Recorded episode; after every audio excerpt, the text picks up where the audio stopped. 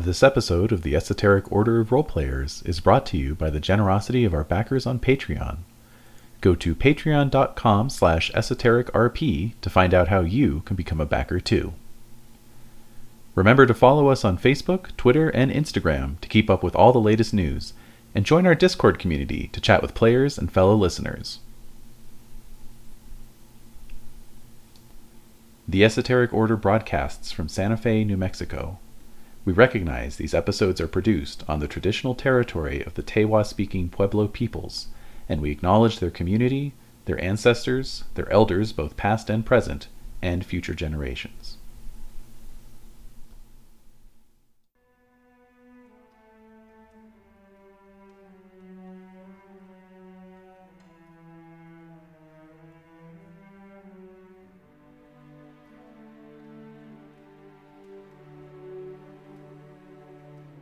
The Esoteric Order of Roleplayers present The Great Game, a Castle Falkenstein campaign, with David Larkins as the host.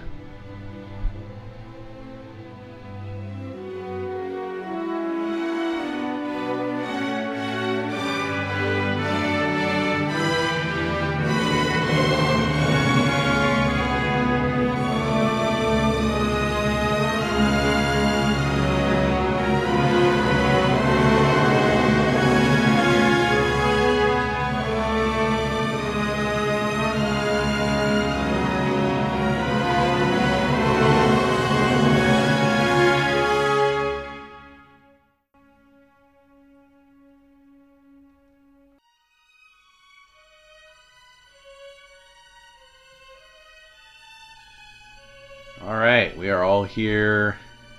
All our audio stuff is resolved, and we are ready to jump back in to part two of Firearms and Margarine. And since we barely played any cards last session, I think everyone can just keep the hands they have. Uh, you know, and we'll just we'll just roll with it. Um, but we kind of um, left off with everybody everybody having uh, something to do. So we're going to be kind of switching switching around a little bit, switching focus back and forth. That's right. We As split the party three ways, right? Absolutely, split the party, and how? So, um, if memory serves, to quote Chairman Kaga, um, ye- let's see here. We had we had Grant and Frederick heading out to meet up with uh, Mr. Hoog at the margarine factory and check in on Potterfield. Was that was that the request? Yes. Yeah, Okay. just Whoever- I figured they'd do it like is. after their meeting or whatever. I mean, depends Okay. on how it goes. Just changes Young- litter box. Young that kind of thing. Potterfield, yeah. yeah. Yeah. Yeah. Okay. It was apparent they have no idea. I didn't say what Potterfield Potterfield, is. Comma my flesh butler, so they don't know. So just Right. Assume that was like a Yeah. you know, a term of endearment. right.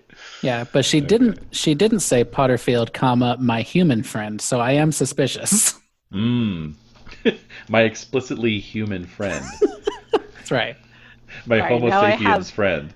Three major arcana of like it's Oh. getting worse. What the hell? I'll just be discarding, so expect to see cards on the table. That's fine. That's fine. And then we had Astrid and Iskander heading to the university. And then we had uh, Breksta and Katsubu heading to the uh, protesters' camp. And uh, Alex, if you want to do double duty and play Katsubu, that's totally fine. Oh, that sounds awesome. Okay. Sure. But uh, but let's uh, let's start with the let's start with the margarine factory then.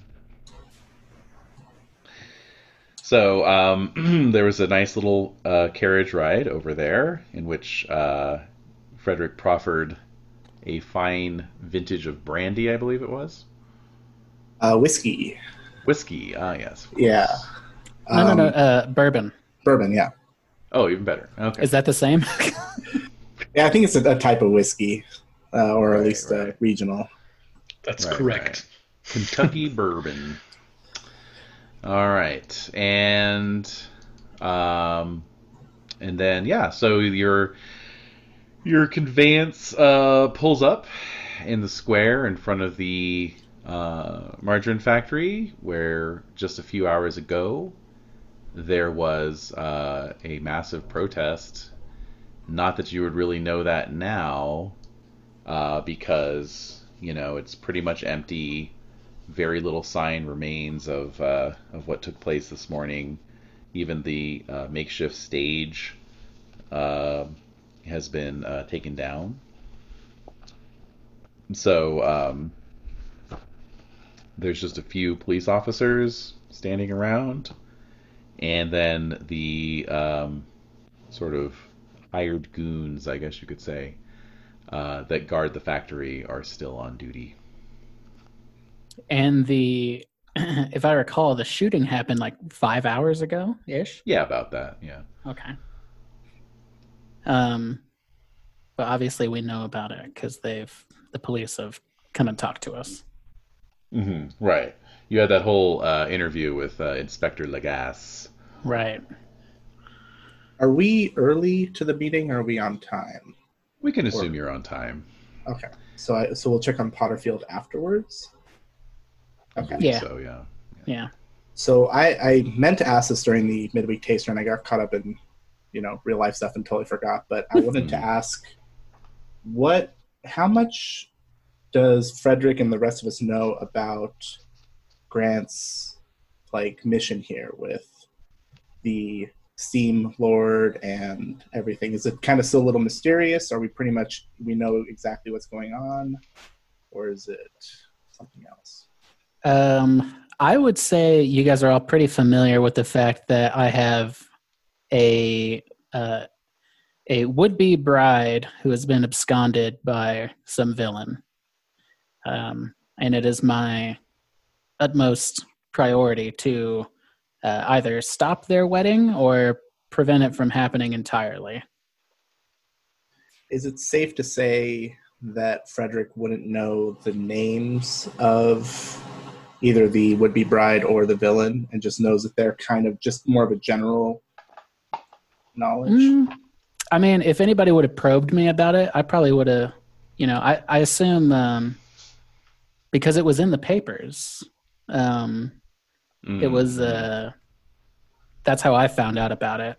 Um, the uh, actress on the train kind of showed me the headlines. I was like, "Hey, this guy Percival is marrying this Miss Holmes," and uh, so I may have even got a copy of the paper uh, just so I don't forget the date. Mm-hmm. Okay, so I'm gonna say for Frederick's in Frederick's case, he probably wouldn't have probed just out of respect for the, the situation being kind of a little more sensitive mm-hmm. and uh, being caught up with kind of his own stuff may not know about it. And i think slat maybe end up working out in the long run for role-playing reasons. We'll see. But okay. uh, we'll say that he's going in this you know to act as a go-between but really doesn't know too much about it. So anything revealed details or otherwise will be new to him Okay, cool. Yeah, I'm into that. Okay, cool. Okay. So uh, yeah, we roll up to this uh, to this place for this meeting. Yep. So um, as you are debarking from the carriage, uh, you see from the front of the factory, uh, you know, it's got those big, like big delivery doors, and then there's like that normal size door set into the delivery door, you know. Uh, so you see that open, and you see a man uh, stepping out. He's in a you know frock coat, uh, spats, you know, pinstripe trousers, and um, uh, he uh, steps out and then turns and offers his hand to a lady, who then uh, you know steps through, lifting her skirts as she does so, and um, emerges blinking into the sunlight. Um, she's a uh, you know woman of early middle years. She's uh, blonde, uh, has a monocle, and um, is uh, sensibly dressed. We'll just say.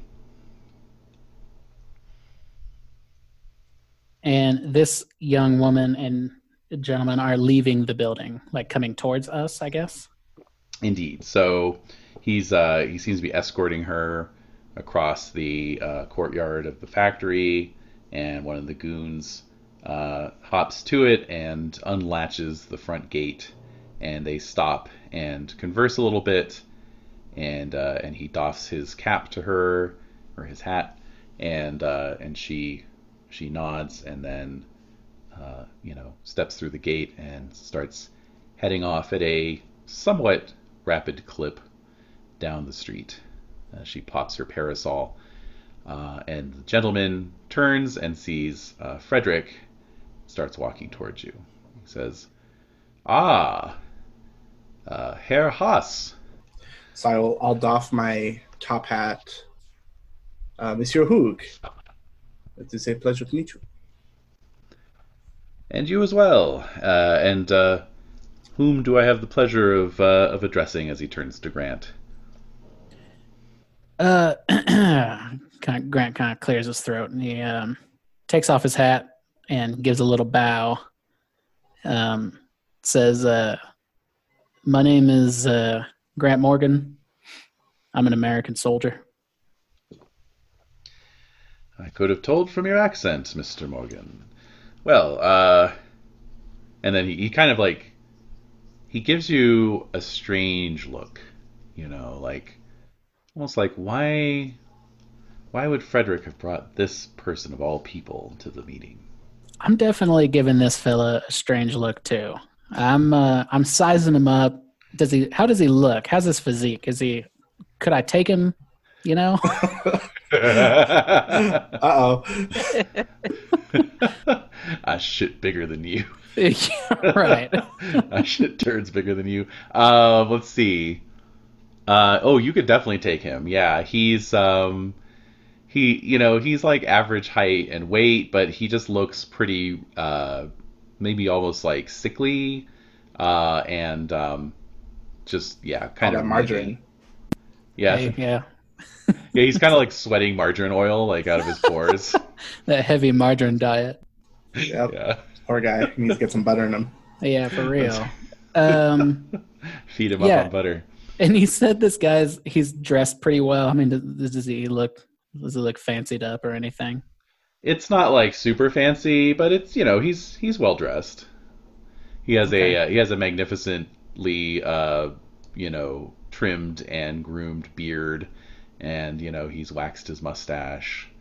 So Very you know nice. he's yeah he's uh he's putting in the you know he's got a little gold watch fob and chain.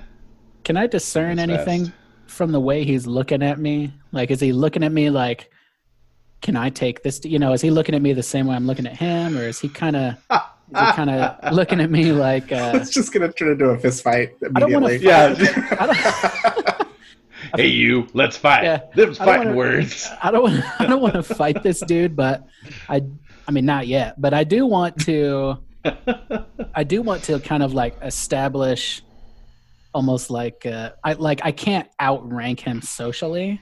hmm um, but I want him Oh. to know that like I'm a serious, you know, I'm a hey, you know, I, I can I can throw hands, partner, you know, Right, um, right. that kind of thing. I just want him. I just want him to know that I'm a serious guy.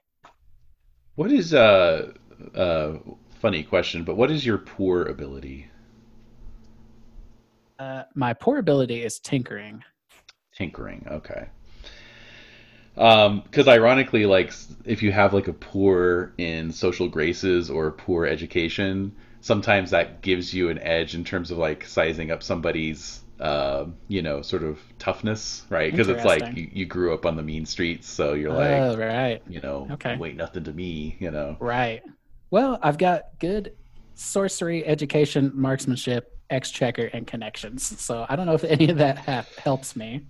Yeah, yeah. Uh, I mean, you could definitely take him physically in a fight. You're you're you're sure of that, and Good, um, good. hmm And uh, other than that, you'll just have to get to know him a little better before you can Okay. really get a get a true insight into the guy. Yeah. And as as a sort of the mediator in the situation, uh, Hmm. is it would it be my place to kind of uh, vouch for uh, Grant, you know, as far as his his uh, bona fides and everything, to kind of Exactly. Yeah, like you brought him along, so you you would kind of you know explain why, I guess. Yeah. Okay, so yeah, I'll, I'll I'll do that. I'll, I'll go through the necessary protocol to make sure that this guy knows, you know, that that Grant's, uh, you know, got got the uh, the right stuff, so to speak. And I'm I'm curious uh, what you would say about Grant. Like what you would what you would tell this dude to be like he's cool or he's legit, you know? Well, uh, I- I think I think it all comes back to the experiences on that floating platform and the Mm. train. And uh, I, I, in in Frederick's, one of the things he values most, and I had it in, in his background, is this concept of Gemütlichkeit, which is that Mhm. kind of sense of, uh, uh, I guess you'd call it togetherness, or people of a similar kind of spirit, you know, and this kind of uh, and so seeing everyone work together all these you know individuals who were from different worlds and different motivations and all this kind of coming together really left an impression on frederick so uh, in that sense he considers all of you uh, you know very highly just from your actions alone. He doesn't know too much and he wouldn't pry unless you know under the right circumstances as far as your history background and so forth and what brought you here. But just from your actions he's he's read a lot. So he would probably vouch just on your character just uh Hmm. you know alone. And knowing what your goals are without explicitly stating them to uh Hoog, I would also kind of you know use that as, as a motivating factor that you have uh, very noble aspirations. Okay, cool. I'm into that. All right. Um, cool. So, uh, so yeah, so who uh, Hoog says, uh, "You'll you'll have to forgive me. I'm I'm a little flustered today. There was there have been these protests outside my factory of late. You may have read about them in the papers. Terribly disruptive. Terribly disruptive. Yeah, we've uh we've heard a thing or two about them. Curious what they're uh what they're about. And I'm I Yes, kind well. obviously I know what they're about, but I want to see Mhm. this dude's perspective. Yeah, yeah. Um, he says, "Yes. Well, why don't you why don't you come with me? We'll step back into my office here." And uh, and he begins to lead you back into the factory. And uh, so we will switch over to uh, Astrid and Iskander on your way to the university, or arriving at the university, as the case may be. Or did you arrive at the university? Yeah, we found Yeah. uh, Professor Godot. That's right. You already found him. Okay, all good. Right. bonked, and I was Mhm. like, Bernadette. Uh, right, right. Okay, so you're at the university. You have found uh, your good friend and uh, uh, mentor, uh, Professor Goudot, uh, most most roughed up and abused, and um, and have surmised that your nemesis Bernadette has been here.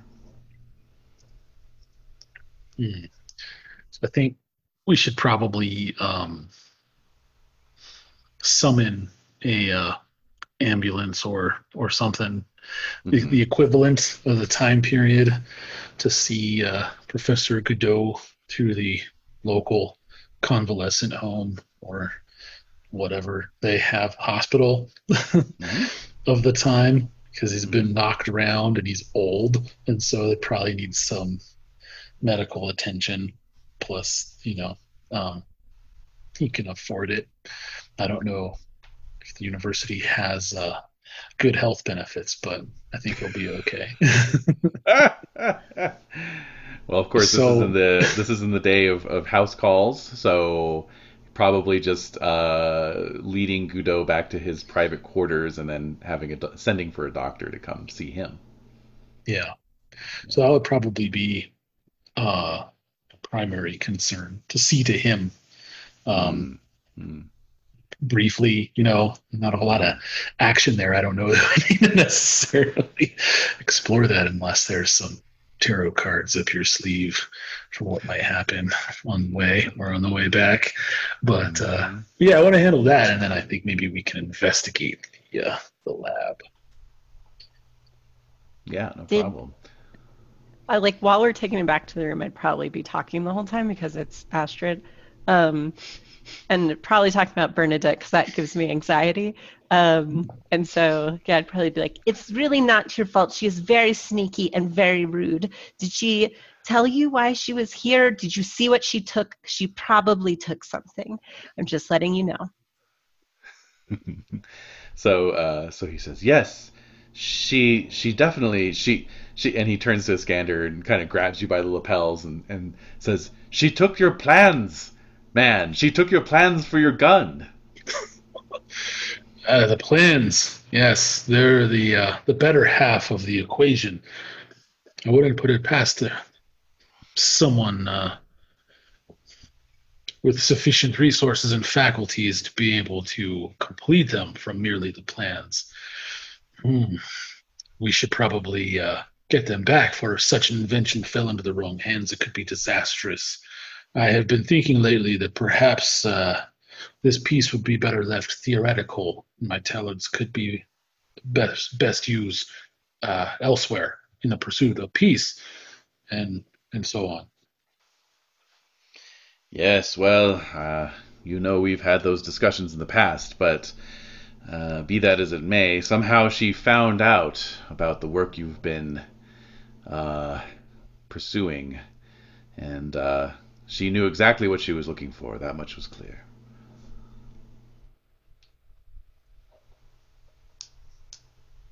Hmm. This is most disconcerting, for I I kept my journeyman piece quite close to the vest, so to speak. I, I hadn't discussed it with uh, with anyone other than um, Master uh, Thorvin Mick Steampunk on the train, who um, that, Oh, that- that's that the guy. Brian Engine Master. I think There is you what go. you mean. Yes. with He's not Master from- Engine Master. Yeah, from Master Engine Ireland, I don't think. It's not an Mm. Irish dwarf. I know I discussed it with him. Um, perhaps, perhaps at length with Sasha in a venue where we may have been overheard. Now that I think about it, oh, the situation is all my fault. I must see to its undoing. But first, let us see to your uh, well-being, Professor. That is of utmost importance. So he uh, he thanks you, and uh, you know you find a, a friendly passing undergrad to uh, go and fetch a doctor, and um, yeah, anything else you want to tend to while you're there? while we're uh, at his quarters or at the university? Either one. Either or. Um, we should probably, um, I don't know, salvage anything else at the lab and, you know, secure it. Um, because it looks like they uh, erased the chalkboard and they took the papers. They probably, I don't know, I assume they, they took the, the prototype as well Mhm. um, and everything. They just kind of took all of it. So just give it a once over. Make sure there's no, you know, papers that they missed or anything like that. And then otherwise, see if we can't lock it up and secure it from further interference. So, what exactly did he mean by plans for your gun? Uh, yes, yes. My journeyman piece, this was to be the capstone on a journey I embarked upon many years ago. Um, I was fascinated with the workings of the Gatling gun some 10 years ago when it was first invented.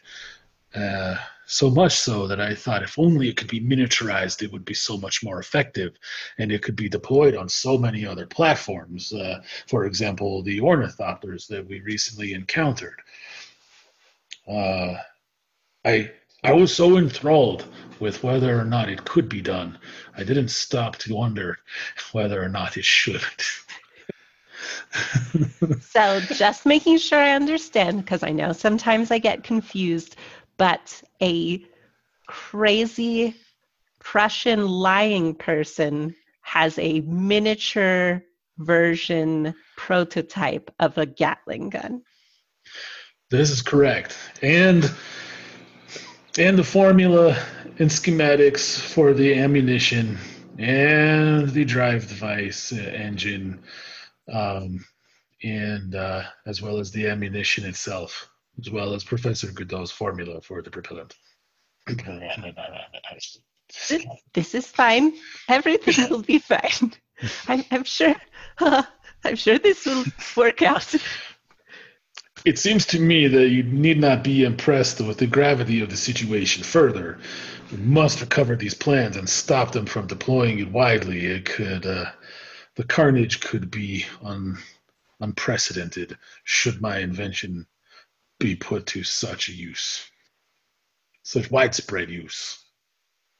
Well, the last time I saw Bernadette was throwing her out of uh, Ryan's office um, very unceremoniously, so I don't really know where she would have gone from here. Hmm. Surely there is somewhere we can uh, determine where she was headed with this thing. Hmm. I think, uh, I mean, we're in the uh, laboratory, right? Like Sure, right now, yeah. looking Yeah, for yeah. extra uh, pages or whatnot, something they might have missed. We should see if there's some kind of clue as to where they went um, with this thing. And then we should also um, look to reunite with our fellows so they can help us with this uh, emergency catastrophe um, because they have you know better connections than we do and um, know-how when it comes to uh, tracking people down and this sort of thing hmm so yes all of that just now All that and more. All right, so you're looking for anything that might give you a clue. So that would be a perception uh, feat. And uh, obviously, the office is uh, pretty trashed. You know, there's papers everywhere. So um, I would say we'd need a, uh, a great success on your perception feat. And the better your success, the more, uh, you know, the more uh, useful your discovery. okay how does 10 pentacles help with that Damn, that helps a lot. good Yeah, let's do because that is your perception good to begin with? I don't think so no uh, perception is uh, is just average yeah Yeah, my perception is good, but you're looking, so it's fine. i mean I'll just look cry in a corner because No, you no. made it a gun. No, I mean you know the office better than I do, so you probably have a better idea what to look for. But I'll, I can look around for anything Bernadette specific. I know her style at least. Mm, Did you drop a Mhm. hanky? Mhm, Is it mhm. weirdly monogrammed with something? I don't know, but I don't have any pentacles though, so that's the sad Yeah. part. Uh, yeah, you. In, in fact, I like that. You know that she always leaves a kerchief as a calling card with her monogram on it, BFF, as if to taunt you for the fact that you were once BFFs yourself. Once thought Um, this stood for best friends forever, but I learned the hard way. But yeah. Yep. Uh, but yeah, you do indeed find her uh, her kerchief. All right. So I'm I'm both enraged and like I suddenly like smell it. I'm like, yep, that's Bernadette. And I'm like, it was she was definitely here. it definitely has a bit of a stain from the Chef Boyardee ravioli that she had for lunch, trademark dish of hers. You know. Is All Chef right. Boyardee real in this world? Uh-huh. Can I marry him? New Yes. character goal. yes, absolutely. To marry Chef Boyardee. All right. So what did I say you needed? You needed a great perception or a good perception? I forget. I said great, right? you said Great. great. Yeah. I did Yeah, say great. that's why I- Okay, and Pulled out all the stops. All right. Ten pentacles. Okay. So with, from an average perception, it takes you up to a 14, which is not quite a high success, but it is good enough for full success. Okay. Cool. So, um, let's see. So actually, yes, uh, you do find. Um, let's see here. Okay, yeah, you do find uh, something amongst the the uh, rubble, if you will, the detritus. Um, appears that uh, she may have dropped something other than her kerchief, because you find a calling card for a certain Martin Hoog. Aha! A clue. it appears to be a calling card of Monsieur Hoog. We I'm would have mistaken. known that that's who they're meeting with, right? Because this Mhm. we were talking about that before we split up. Yeah. Mm-hmm, Like- mm-hmm. Oh no! What if our friends are in trouble? I, th- I find it doubtless that they are in trouble. We should make all haste to their location and lend our assistance. We don't even know what margarine's made out of. This could be very bad. But I don't. Yeah, I, I'm. I'm not gonna explain to the. I'm not gonna mansplain to the greatly educated engineer Yeah. what margarine is. Yeah, I think she understands hydrogenation. But yeah, So I think she understands hydrogenation. I was gonna say, I'm I'm pretty sure she could explain it to me, so I'm gonna go ahead and. Iskander is uh, not such a boor as to engage in such behavior. Um, it, it merely nod. Indeed. Uh, shall we? Uh, shall we be on our way then? with haste, I'm sure. Yes, make all haste. Um, so I don't know. Gonna call it call an Uber or something, and uh, head on over. Hail a, a handsome Mm-hmm. to uh, to clip clop our way across town. Okay. Uh, very good. So, as you do that, we uh, shift our POV over to a um, a large uh, warehouse lot. You know, there's kind of the warehouse, and then there's this uh, big uh, weed-infested work yard outside of it, and um, uh, basically this entire area has been occupied by the uh, anti-margarine protest group. So uh, there's kind of like a, a little tent city that has sprung up, and uh, What was their Breksta? slogan again? oh god, I didn't write it down. it was like some kind of play on. Uh, oh, it uh, like- we will not we will not be mar- margarinalized. Uh, right? Yeah, something Yeah. like that. Yeah. uh, yeah. So, um, so Breksta, you are walking up to this lot with uh, Katsubu trotting along at your side, and um, you know, as you approach it, you can see that it uh, has all manner of humans and brownies. Uh, there are men and women. There are even children. Uh, the children appear to be the only ones who are not affected by the earlier days events, you know, as they, they run and play amongst the tents. But everyone else is very, you know, um, subdued, obviously, in light of the earlier uh, bloodshed. And um, so as you are approaching, a, you know, half dozen rather beefy looking uh, men come towards you. And, uh, and one says, uh, Can we help you? Good afternoon, Monsieur. I am here to see Mademoiselle Bondi. I believe I have some information that will be helpful for your cause. Hmm. Very well. Follow us, please. And uh, so they lead you in amongst the labyrinth of tents towards the warehouse proper. and the uh, the doors are are kind of you know permanently set open, and uh, inside there are yet more billets, and uh, they lead you back towards one of the back corners where some uh, bed sheets have been hung up to form a partition, Mhm. and uh, they part the bed sheets, and one of them says, uh, "Mademoiselle Bondi, there's a visitor here for you. She says she has information." And you see the diminutive brownie, actually the brownie who's the same height as you, uh, uh, stand up and from behind a, a desk, like a little children's sized desk, you know. Mhm. you mean a, And, a uh, regular sized desk?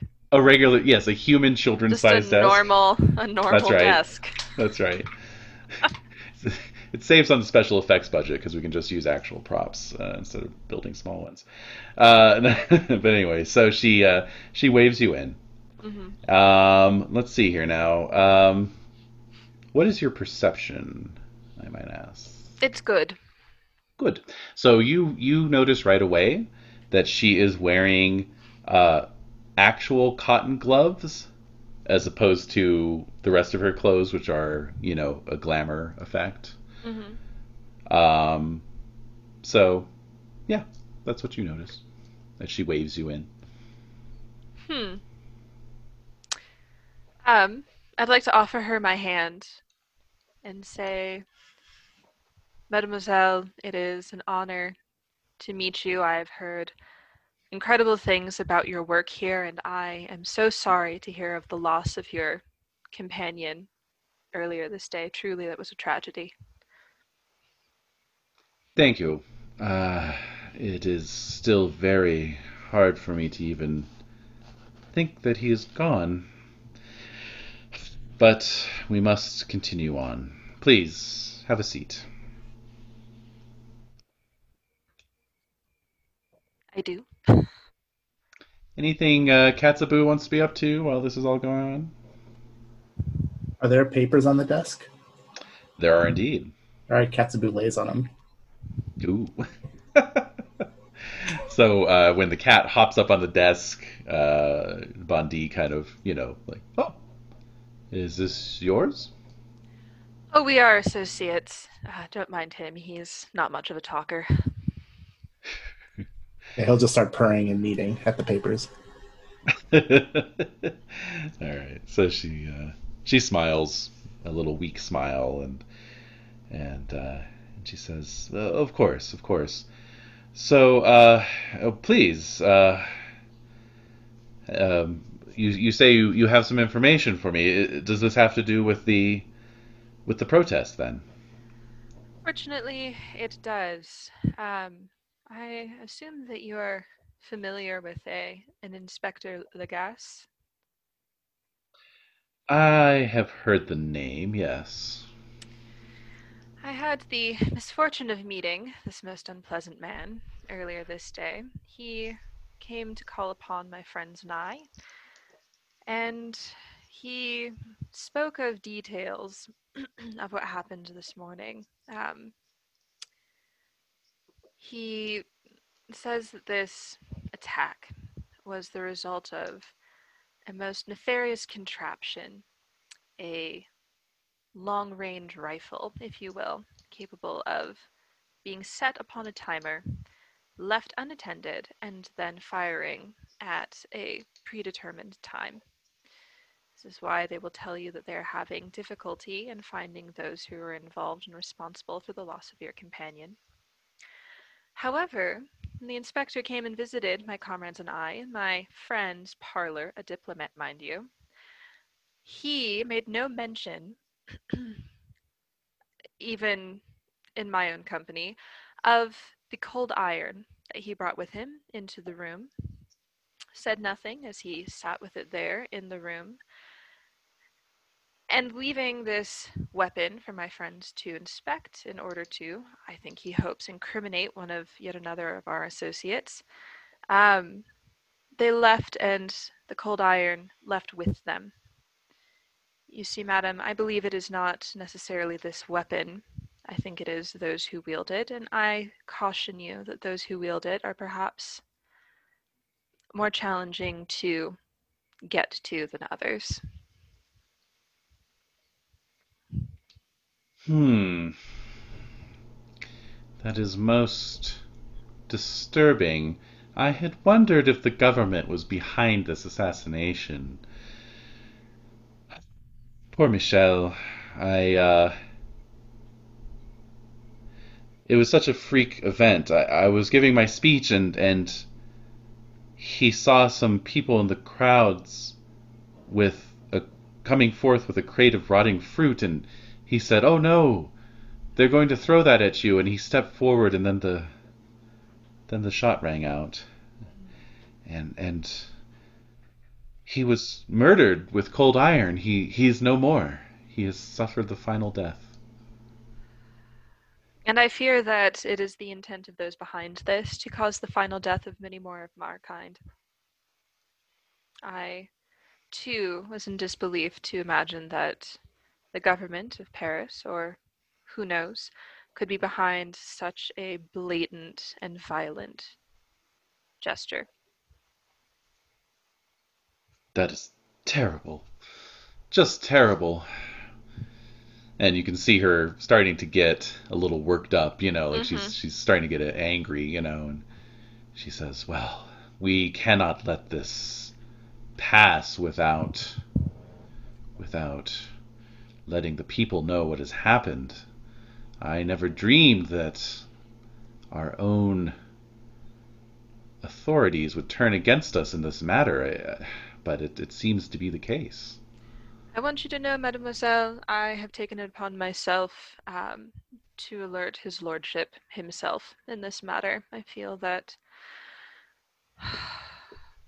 this must go beyond a simple protest about a margarine factory. Not to belittle your own work, but it seems it is. There is more to it than that. The use of cold iron seems like a very final solution to a very temporary problem, if you'll excuse my bluntness. Of course, of course. No, you're absolutely right. This is completely out of all scale. This is an outrage. May I uh, have your card so that we may keep in contact? But of course, and I'm going to gesture to Katsubu, hmm where I'm sure tucked under his collar he still has one or two. Yep.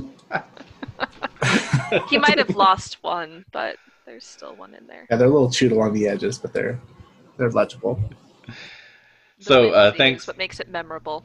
Indeed. So thanks to Katsubu's uh, kneading, you know, he's kind of displaced some of the papers that were on the desk. A quick glance seems to show that they're drafts of speeches and uh, correspondence with other, you know, protest leaders that she's trying to get, you know, coordinated and organized, both here in the city and, and outside of the city. Mhm.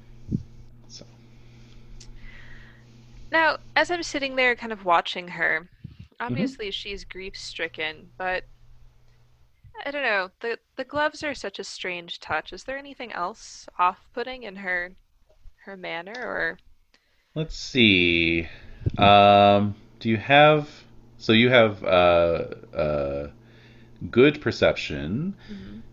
Do you have the means to buy that up to exceptional, which would be four points? four points you say? Mm-hmm. Based on pentacles. Mm. No, but I could do a card dump. You could do a card dump, absolutely. You know what? Yes, I want this. I was saying, Alright. I it's know. always the card dump. You know always what? money in the banana stand. There, there will always be more cards. It's fine. That's right. Which- which- Okay. let me just check. Oh wait, no, I don't have any new ones yet. yeah, let me give. Let's see, Iskander needed one, and then you need four. Okay.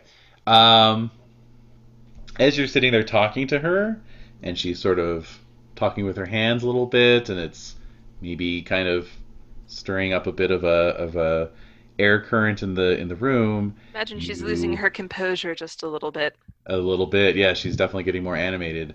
You uh, begin to detect an odor, an aroma, really coming off the gloves of lavender. So it's like cotton gloves soaked in lavender.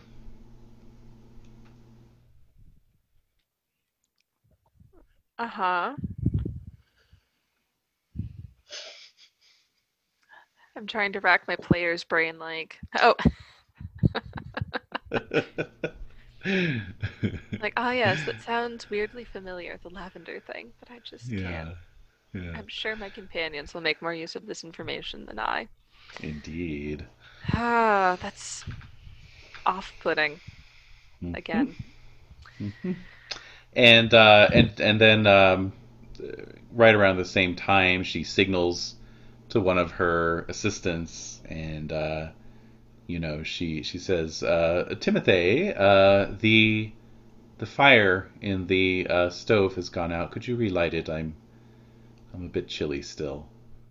And so the uh, the manservant heads over to you know this little just a little cast iron stove hmm creaks it open and uh, with your good perception you can see that there is a um, bit of crumpled paper still in there but it's mostly burned. Um, but it's uh, it's a weird kind of paper. Hmm. um, it's not like you know newspaper. It's not thin. It's it's pretty thick actually. Hmm you know. But uh, he tosses a couple more logs in there, and stokes it a little bit, closes the Mhm. door again. Mm. My head, I'm like, I wish that Katsubu and I were psychic so I could get him to kitty his way over there and just fish it out. Never know till you try. Yeah, Uh, I mean, I'm gonna- Katsubu Katsubu has a way of picking up on things, you know. Gaze um, with intention, but casually, uh, as all of this unfolds. Maybe flick my eyes to Katsubu and then back to the stove, as uh, nonchalantly as I can muster. Mm-hmm. hmm Mm-hmm. So, uh, so the stove is open. Uh, so the stove, he opened the stove, he tossed a couple logs in, and then he he just kind of like swung the door, you know, shut, but it didn't. It's not latched, you know. Okay. All right. So Katsubu has been rolling around at this point in the paper, uh, okay. back and forth, and kind of stretching out, and Mhm. has uh, knocked some paper off the desk. Mm. Mm. I'm gonna make a fuss of like, oh, oh, I'm so sorry. He's not usually like this, and make a big fuss of trying to like pick it Mhm. up and like tidy her desk to, you know, like, oh, oh, shoo, Katsubu, like, uh, you always do this. So he jumps off the desk. You know, his tail's a little bottle brushy, Uh-huh. and uh, yeah, trots over near the uh, stove. Okay. Let's check Katsubu's stat block here. Let's what's see. Katsu? What's Katsubu's? I want to know the the great, the goods, and the poor. He's he's got good stealth and poor fisticuffs. Checks out. So Or yeah. fisticuffs. yep. So uh, so yeah, so you are able to you're able to slip down there uh, quite unnoticed. Okay. So there's enough papers on the ground to kind of keep uh, perhaps uh, the two of them occupied, trying to gather them up. Oh, and I Mhm, imagine mhm. too, it's not just that, like, I'll probably knock something else over too, and oh, I'm just, I'm so upset. I'm not normally like this, and, you know, maybe brushing the cat hair off of, you know, Right, right, right. whatever. It's All right. become a whole production. Cool. I've been hanging out with Sarah Um, Bernhardt, so I took some notes. That's true. all right. Uh, and so yeah, Mademoiselle Bondi is helping you. Oh no, no, not at all, not at all. Don't worry about it, etc. Um, okay, so yeah, so Katsubu, you're able to kind of, uh, you know, hook the side of the door and then just bat at the bat at this uh, dummy thick uh, paper, and pull it out, and um, uh, you know what you see is I'm not sure how you would communicate this, but Is uh, it what you wadded up? Is it kind of wadded up at all? Or? It's a little bit. It was like it was kind of crumpled and then it uncrumpled in the fire. You know. so can so- Katsubu drag it out of the room? Oh sure, yeah, yeah. If you want to do that, yeah. Can Katsubu read? That's a good question. Katsubu can do anything Can except talk? fisticuffs. Does he speak French? He could still do fisticuffs. He's just poor at it. Oh, that's yeah, true. he'll he'll hold his Just own against bat a. things. Yeah. Uh, and the only reason it's poor is because fisticuffs determines your melee damage. So you know it's it's just a cat after all. It's a cat. He just has to go for the eyes. That's all. Exactly. Go for the eyes, more about the long-term effect. Like he has a poison, like yeah. you know, yeah. damage You'll over get- time. Get that cat scratch fever. Yeah. all right. So yeah, you can definitely pick it up and and and book it out of there. Hmm. Okay. So once I feel I've kind of made enough of a production of tightening her dress and Mhm. tightening her dress, tightening her desk. Your Hello, desk, Freudian yes. slip. Hello. Hello. What are you doing here so early? It's always Once there. I've it's always there. Once I've made enough of a, you know, again, a to do about tidying her desk and, you know, maybe Mhm, mhm. seeming appropriately distressed, which to be fair, I am. I'm quite upset about all of this. Mhm. Um, you know, I'll, I'll, I'll, you know, kind of straighten my dress and, you know, oh, I, I don't, I don't want to take any more of your time. I know you must be very busy. Um, I can't Mhm. imagine um, any of this has uh, slowed down, if only accelerated your your work that is to come. You know, please, if I can be of assistance, do let me know. I, I am rooting for you, as they say. of I picked course. that up from and- Grant, probably. I I am I am in your debt for your assistance, and uh, rest assured that uh, that your information will be put to good use. Mm. Okay, so uh, very good. So back to the margarine factory then.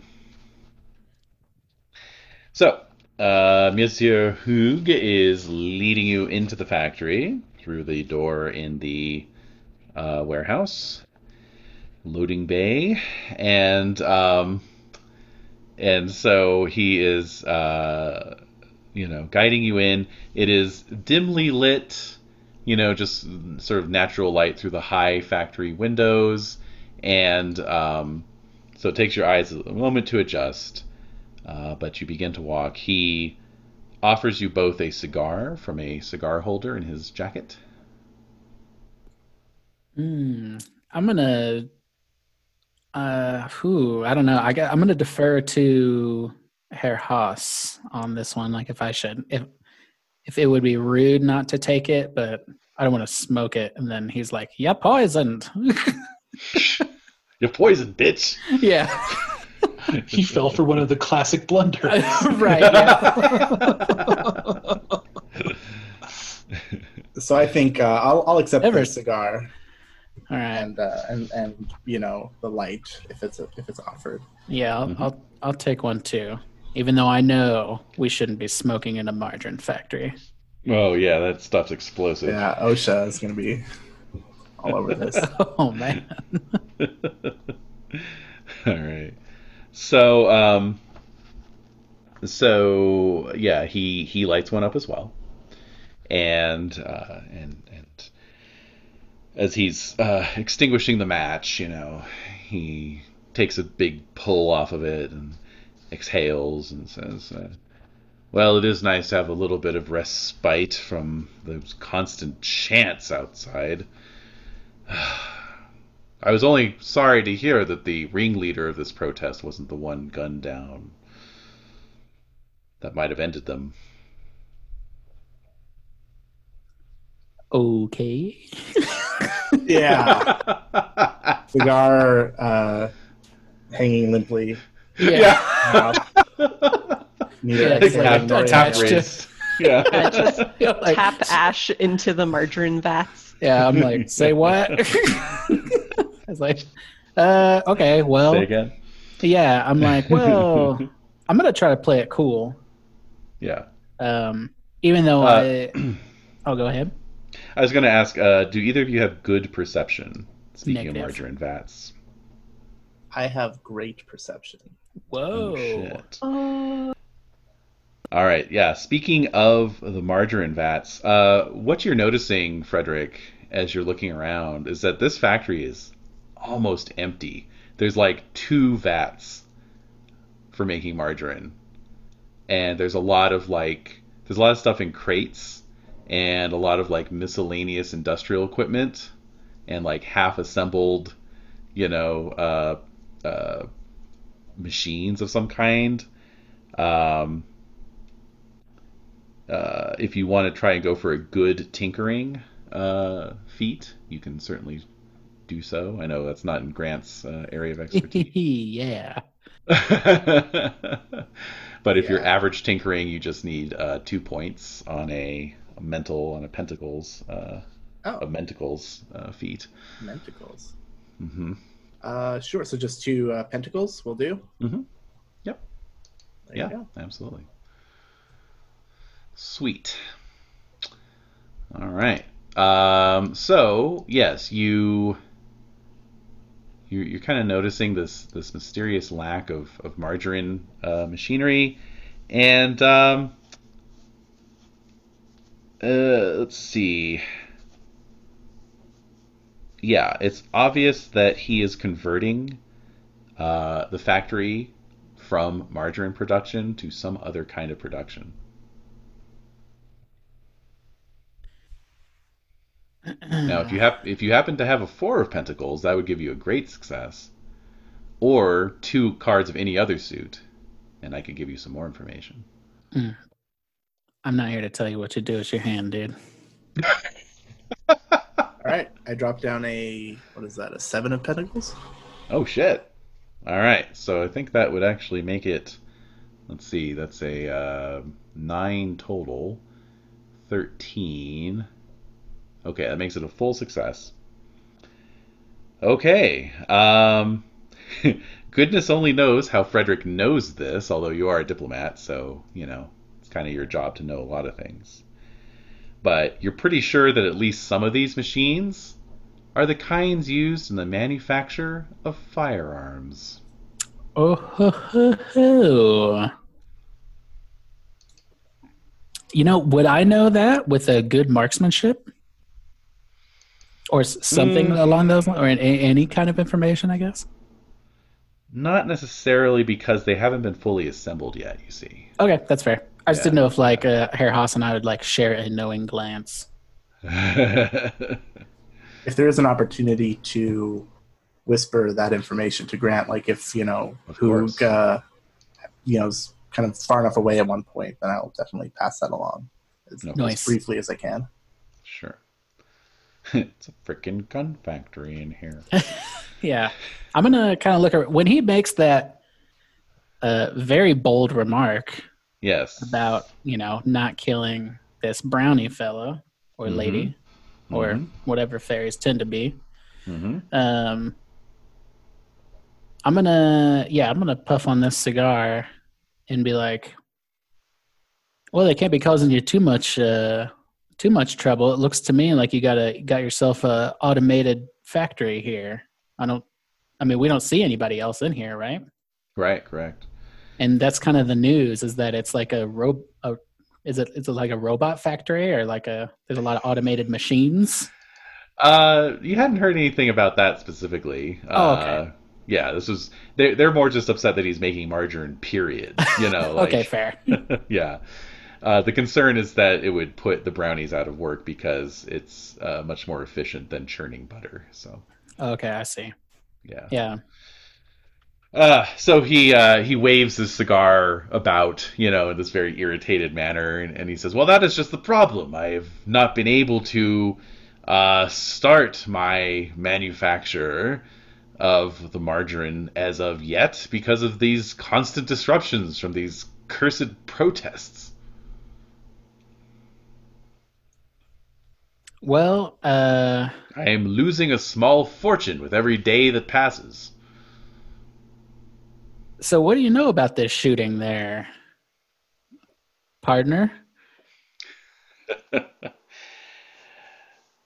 Well, uh, I was here in my office trying to catch up on some correspondence and uh, drown out the sound of the chants.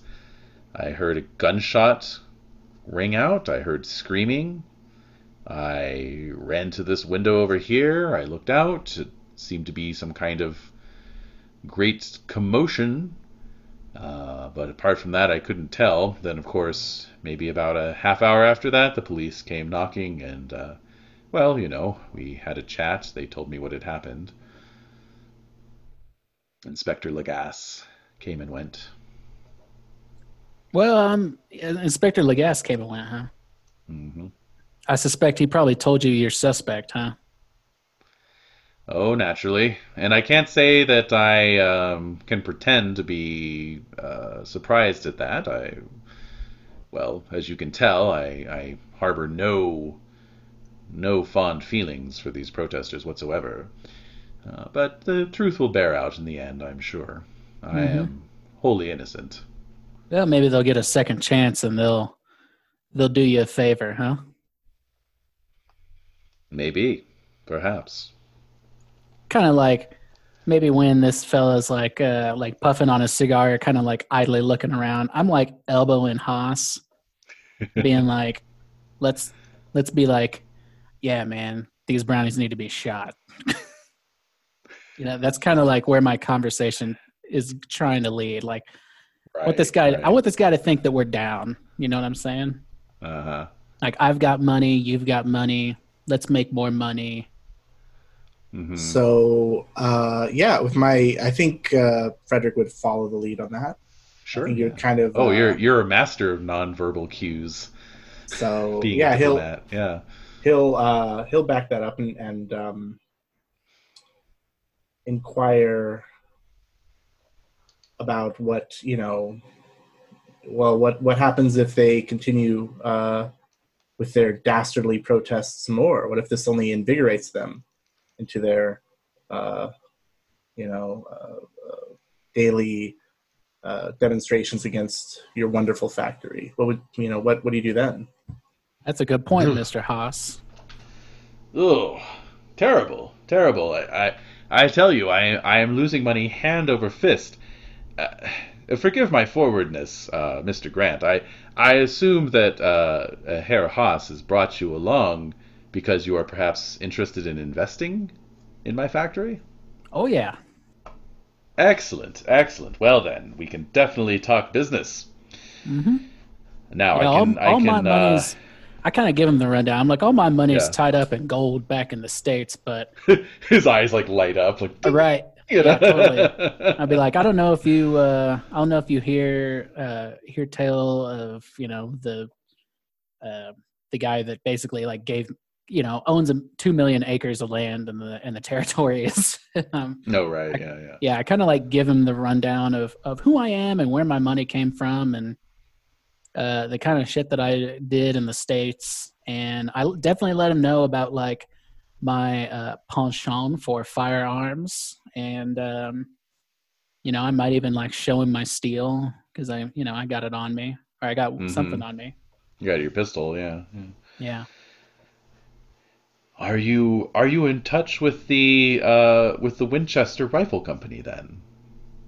Uh, I've got some friends, acquaintances that I can write some letters back home. Interesting, most interesting how Providence directs uh, the course of events at times. Might even call it manifest destiny. Oh, yes, yes, I like that.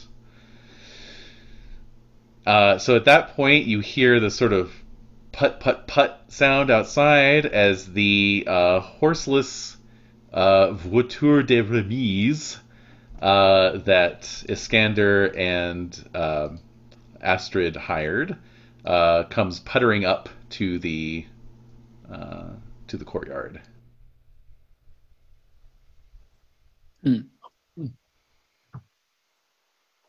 What uh you expecting anybody? Mr. Hoog? So, so he he he sits up. He's he's you know like, what the devil is that?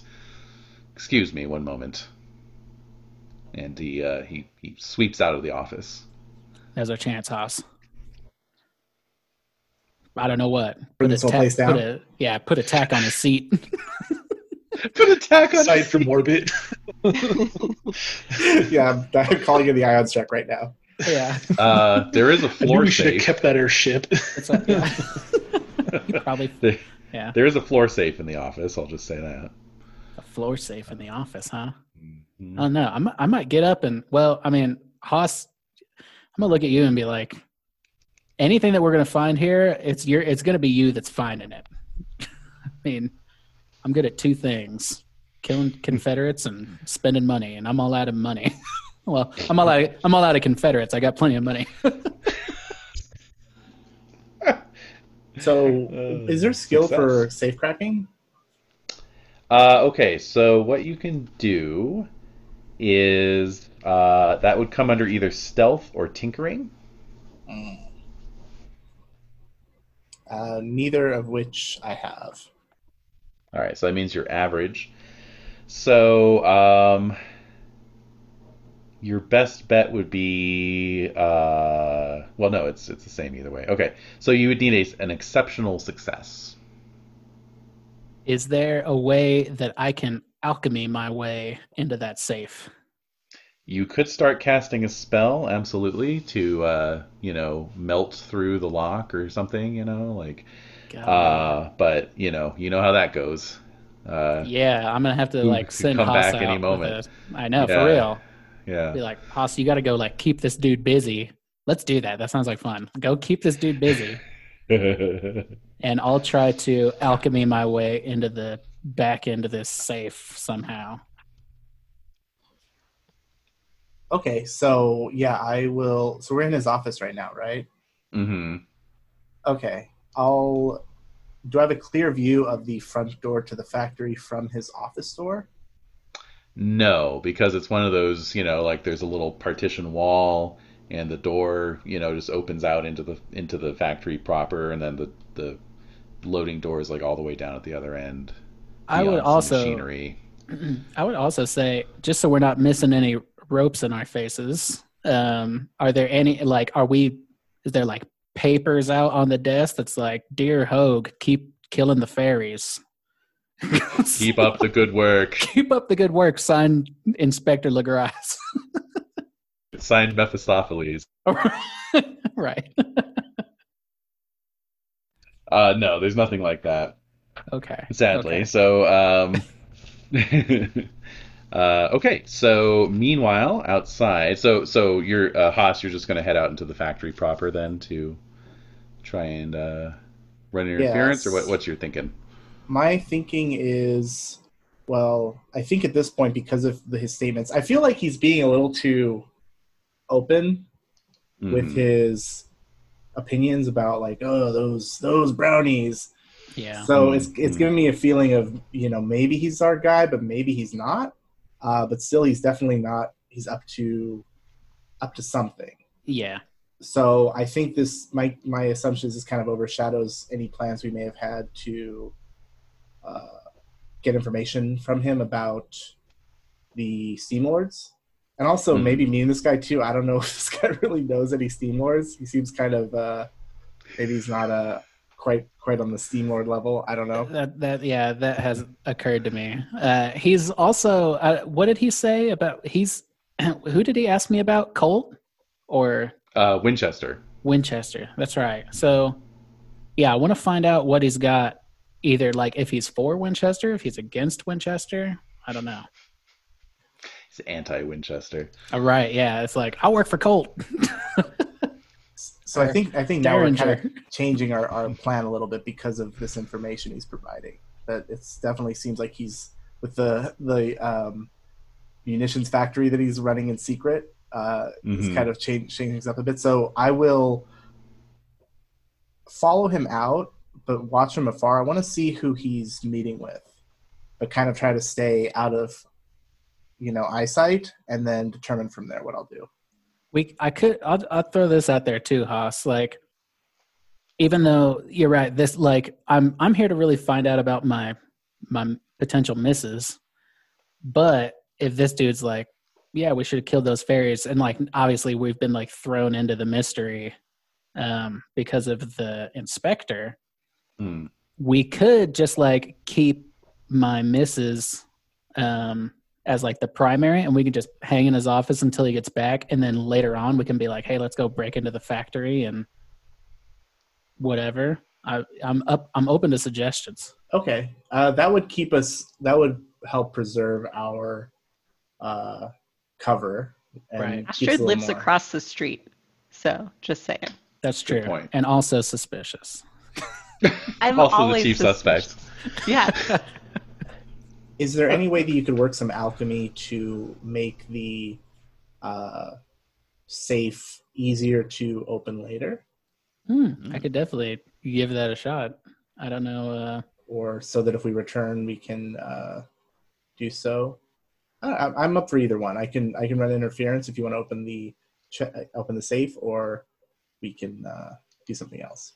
Maybe I'll create. Can I create a second, like a like an actual back door? Like I imagine the safe in the floorboards, right? Mm-hmm. uh, is there a way that I can alchemy up a secondary door that we can just open up if we like get if we like open up the floorboards we could just bypass the the the dial completely and just be like boom here's the door I made on this dude's safe Sure. sick I'm a menace to society I'm the ultimate X-Man He's Yeah. Man. racist, but you're just here trying to open doors. hey So- exactly I'm trying to open doors for me for the brownies for butter All right. So, um, yeah, it'll take a little longer or a little more energy, I should say, than just you know burning away through the lock. Uh, but yeah, you can Okay, definitely get- give it a shot. Yeah, I'll give it a shot. I mean, if I got to stop, if if he if he starts opening the door, I'll stop immediately. Um, Okay, I'm not sure if that if that's like trying to suppress a sneeze or not. I- we'll we'll, we'll find Like, out oh, that uh, means. uh, yeah. but um, all right. Um, so meanwhile, outside, yes, your your horseless carriage has uh, pulled up, and uh, you have paid the driver as Monsieur Hoog comes, uh, you know, sort of power walking out of the factory, signaling to his goons who fall into line behind him, and uh, and he walks up to the gate and watches you. You want me to take the lead on this one, or I mean, you're big. I'm loud. I I suppose that uh, perhaps we should uh, lead with a more subtle approach. Okay. Oh, hello. How are you? I'm here to deliver a message for my friend. Um, could perhaps you let me know if he's here? Uh, yes. Uh, you look a bit uh, familiar to me. You live in this neighborhood, yes? Um, I've worked around and about. I have to do a lot of things around here, but um, I am delivering a message for um, and I'm pre- like, pretending to check papers. Um, Herr Frederick Haas. I was told that he might be here in a meeting. Yes. Uh, as a matter of fact, he is. Um, I can take the message in if you'd like. We're actually just in the middle of some very important business. Oh, I, I, uh, understand. He's he's got the cigar clamped in his mouth, you know. Is there any way at all that I could get this message to him personally? It's very important. Let's see here. What would we need for that? Um, how about a charisma feat? Okay. I can do Mhm. that. What is your What is your charisma normally at? It is good because I like making friends. All right. Um, so we will need an exceptional success, uh, which would need four points to get you to partial success, or let's see, uh, nine points to get you to a full success. Yikes. Okay. And that's Charisma's cups. Yes. Rude. But I can use I can turn in my major to get a new hand, right? Yes, absolutely. Okay. So that just means I dump all my cards basically, Mhm. but not spend them because I'm hoping to get some cuppies instead. All right.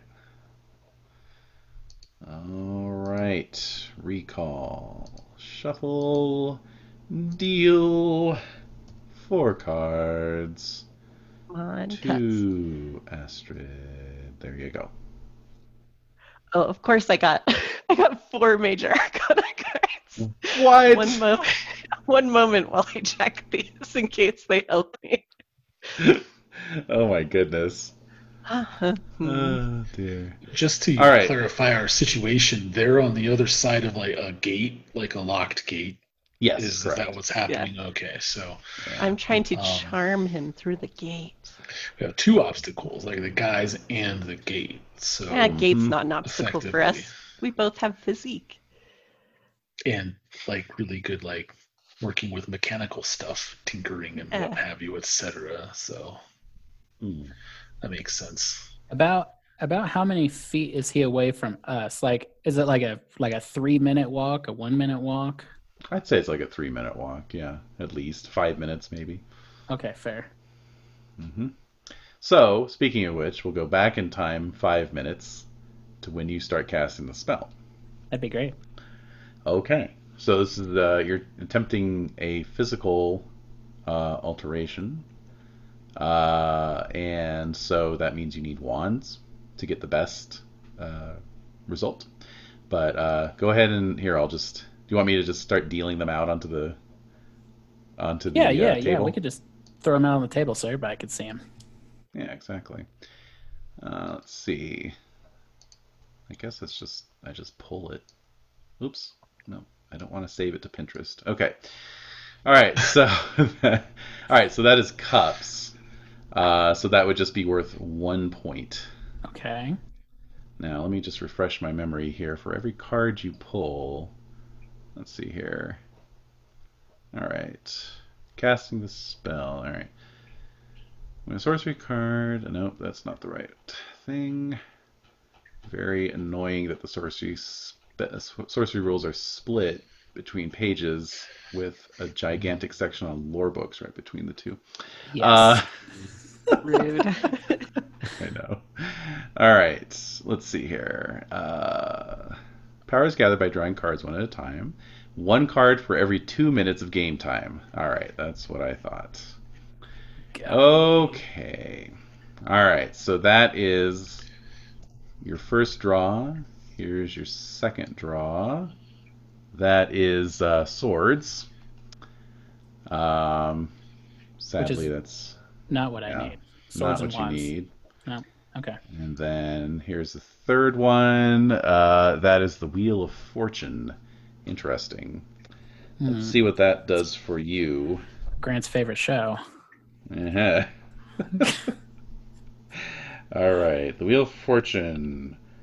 Harmonics enter the spell no matter what cards are played. Draw a card from the sorcery deck. If the card drawn is from the suit governing the spell, or major arcana card, draw again. The card drawn does not count as gathered power and should be reshuffled into the sorcery deck. The harmonic leaning of the spell will be in the form and strength of the card drawn. Oh, interesting. I will Interesting. So, explain that. so it all it all counts, right? Is that what's going on? yes. Cool. Uh, base. Well, yeah, it kind of sort of. Basically, you can choose. Normally, you can choose whether you want harmonics in your spell or not. Uh, if like if I if you pulled a, you know, a, a good wands card and you were able to play that right away, you're like, or not even right away, but you were able to play that, you'd be like, I don't want to use any of these other cards that I've drawn. I'm just going to use this wands card instead, right? and that would keep harmonics out of your spell. But what this is Okay. saying is like, nope, there's going to be harmonics in your spell whether you like it or not. And I pulled a uh, pentacles, so it's going to be pentacles harmonics. Whoa. All right, so that is six minutes we have just accounted for. Uh, That's right. So we will uh, flash back. I see that. Uh, so Rainy, you have discarded. And Yep, so I got the we- whole celestial collection of the sun, Yeah. the moon, and the star, so I have discarded Nice. them. Okay. ah, the coveted celestial collection. All right, there you go. I find this to be acceptable. All right. Okay, so can you charm him with your charisma? So here's what I'm gonna do because it's dumb. Because I didn't get what I needed, but I did get the tower, which allows me to bump up my success by one level as long as I take damage. Ooh. So I think what I'm gonna do is while I'm being all sweet and charming, like Yeah. I do, and I'm like, but I just really need to get in here, and then I'm just gonna like, s- like slip and fall like on some like margarine residue or whatever that's on the sidewalk. hydrogenated oil. Yeah. I'm just gonna be like, oh, ah, ah, oh," like lawsuit, you know, um, and just like fall. Because if he's a gentleman, or his goons have to even keep the appearance of gentlemen, especially in front of Iskander, Mm. they're gonna have to open the gate and check on me, at the very least. So All that's my plan. If you're into me using it that way, That's fine. Yeah, okay. yeah. So there you are. There's my tower card. Excellent. All right, so So that's a great success, but I take a damage. Wow. Okay. Let's see the power. Uh, dramatic characters level success. They injure themselves in the process, suffer one point of damage for every card they played while resolving the feat. Well, so there you go. You don't Yeah. just take the one point, so that's not too bad. Okay. All right. I So don't know what that uh, means in game terms, but I I take it. It's not too bad. Yeah, it's not too bad. Uh, okay, so so yeah, so your your ruse has the intended effect. Uh, Monsieur Hoog, you know, does indeed look alarmed, and you know, oh dear, uh, madam, and so he he signals to his men to open the gate, and he steps forward and offers you his hand. You know, are you okay? Oh, I don't. I'm actually hurt. so I'm like, ow. Yeah, you like, actually have blood seeping down your forehead. like, It wasn't a pratfall. I just no, it was not. biffed it. Scander's watching this all go down like she's a very talented actor, actress. this is phenomenal. This performance, I bravo, I must say. like, I mean, Yeah. I'm thinking. yeah, yeah. All right. Uh, so yeah, so that that that was sufficient. You know, he uh, he says, "Well, uh, please," uh, you know, he looks a little put out. But he's like, uh, "Just come back with me into the factory. I'm, I'm sure we can we can see to that cut, and you can have a seat and rest until you are you are better." Uh, Mr. Haas Thank is you. inside anyway, so yes, yes, come on, come Ah, along, bring your perfect. bring your escort to whoever that is with you. Oh, thank you so much, but I have to go quite slow because of this injury. Very slow. Yes. Well played. More time. All right. Oh, look at that. We just got an eight of wands. All right. And Grant's sorcery is at a, a great normally, right? Uh, uh, Or good. A good, yes. I'm trying to make it great, but All right. So that gets you up to a 14. Uh, so your target number here is 26, just FYI.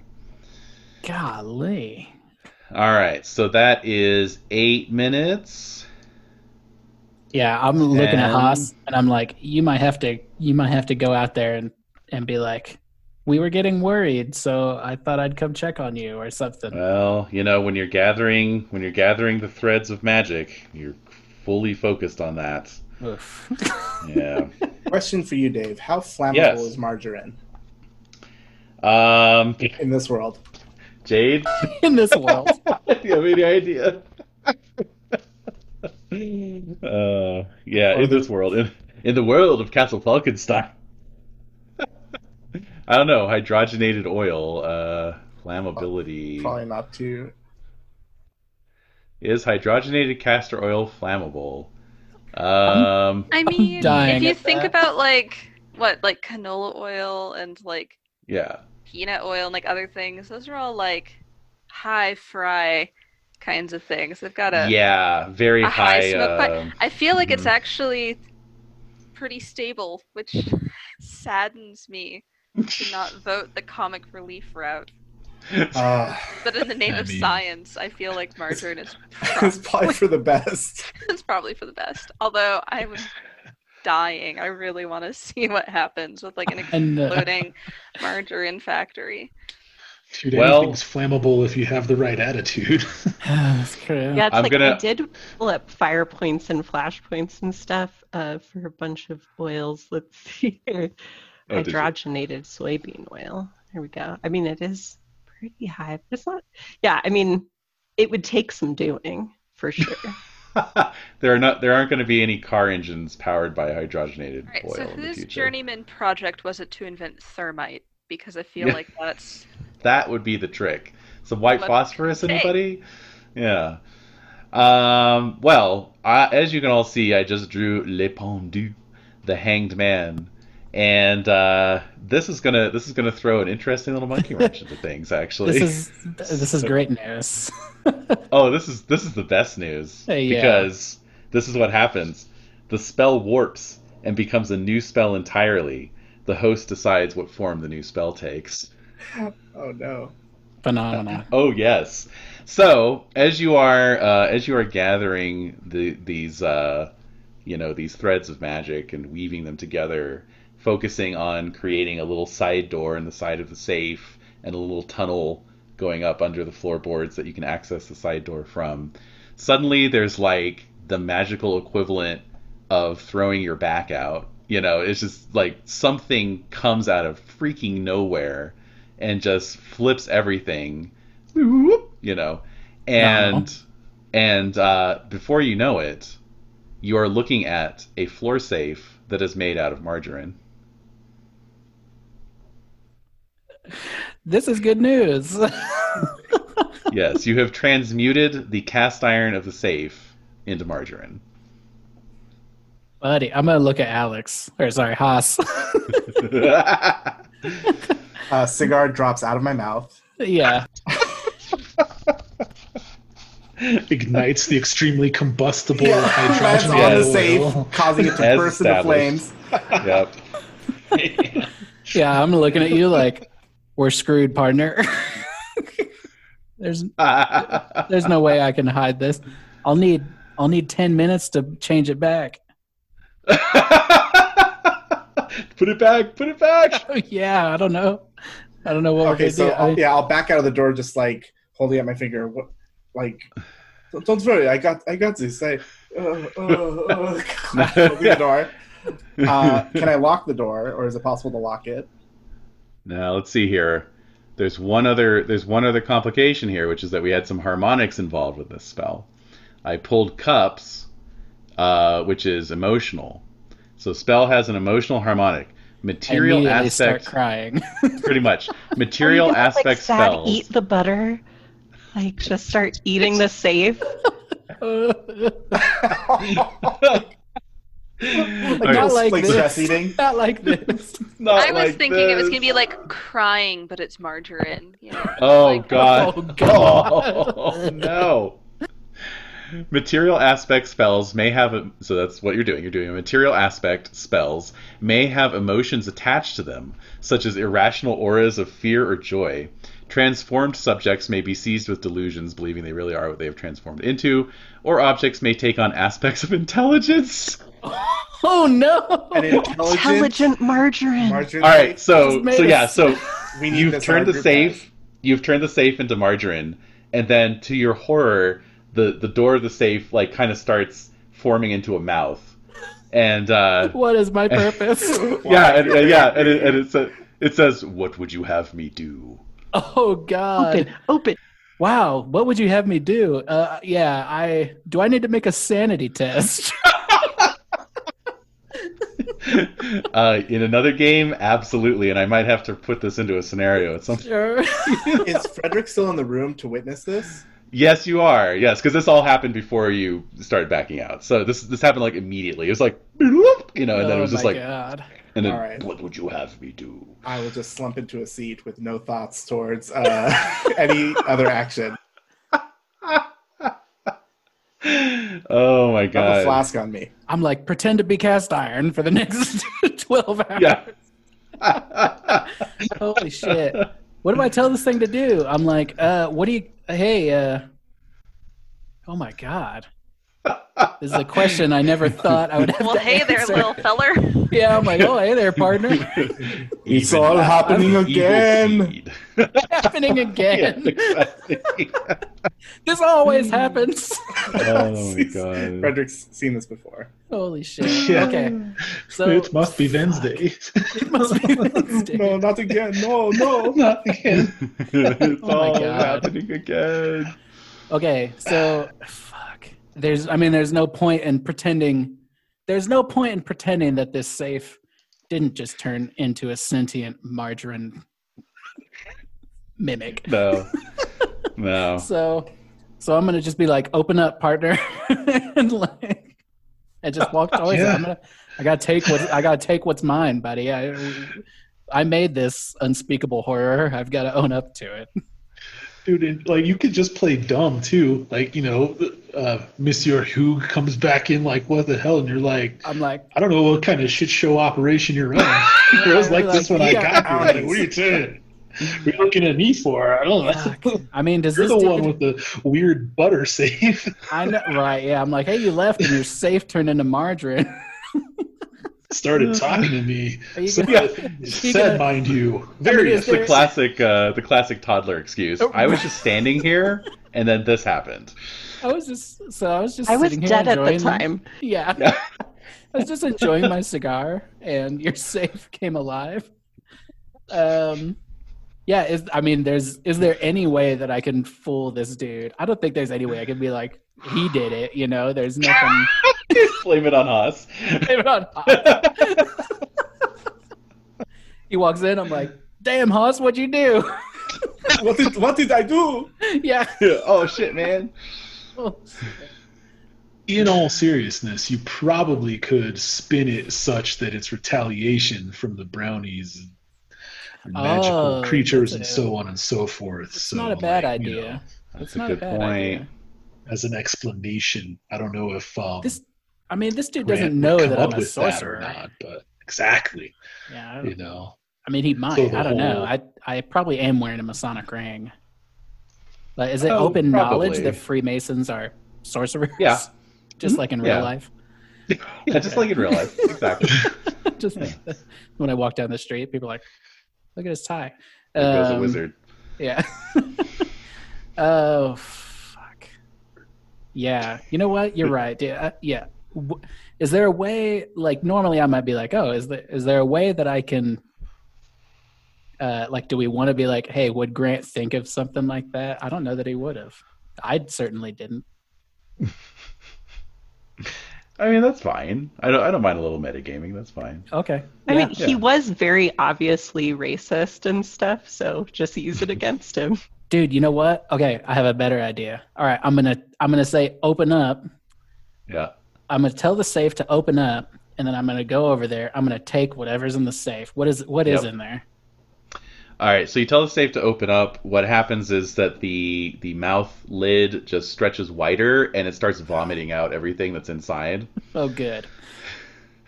and it's like you know all of it's covered in, in hydrogenated uh, oil. So um, What you're saying is it's all waterproofed now, and that's a plus. Oh, there, there we go. go.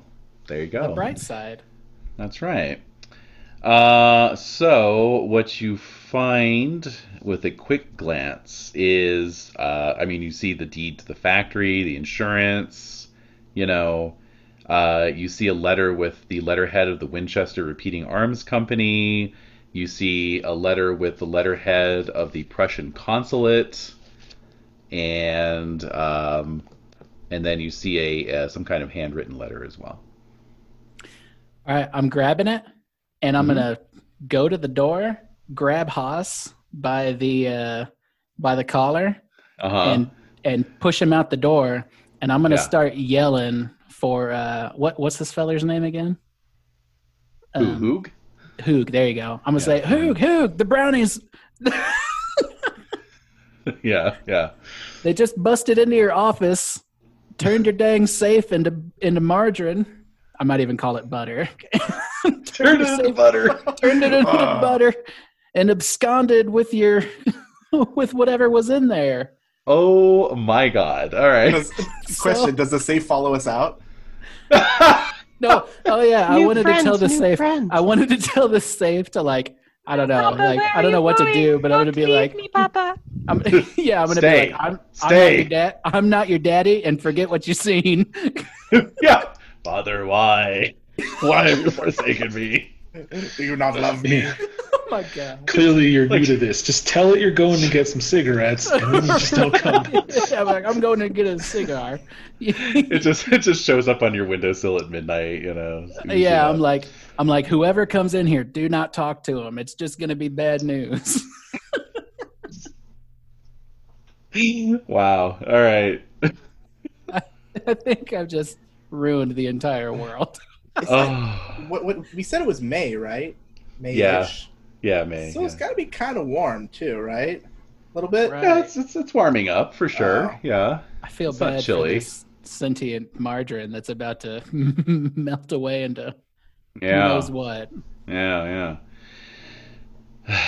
all right. Uh, now, just before we get to all that, so Yeah. Hoog was walking Iskander and um, Astrid back into the uh, factory.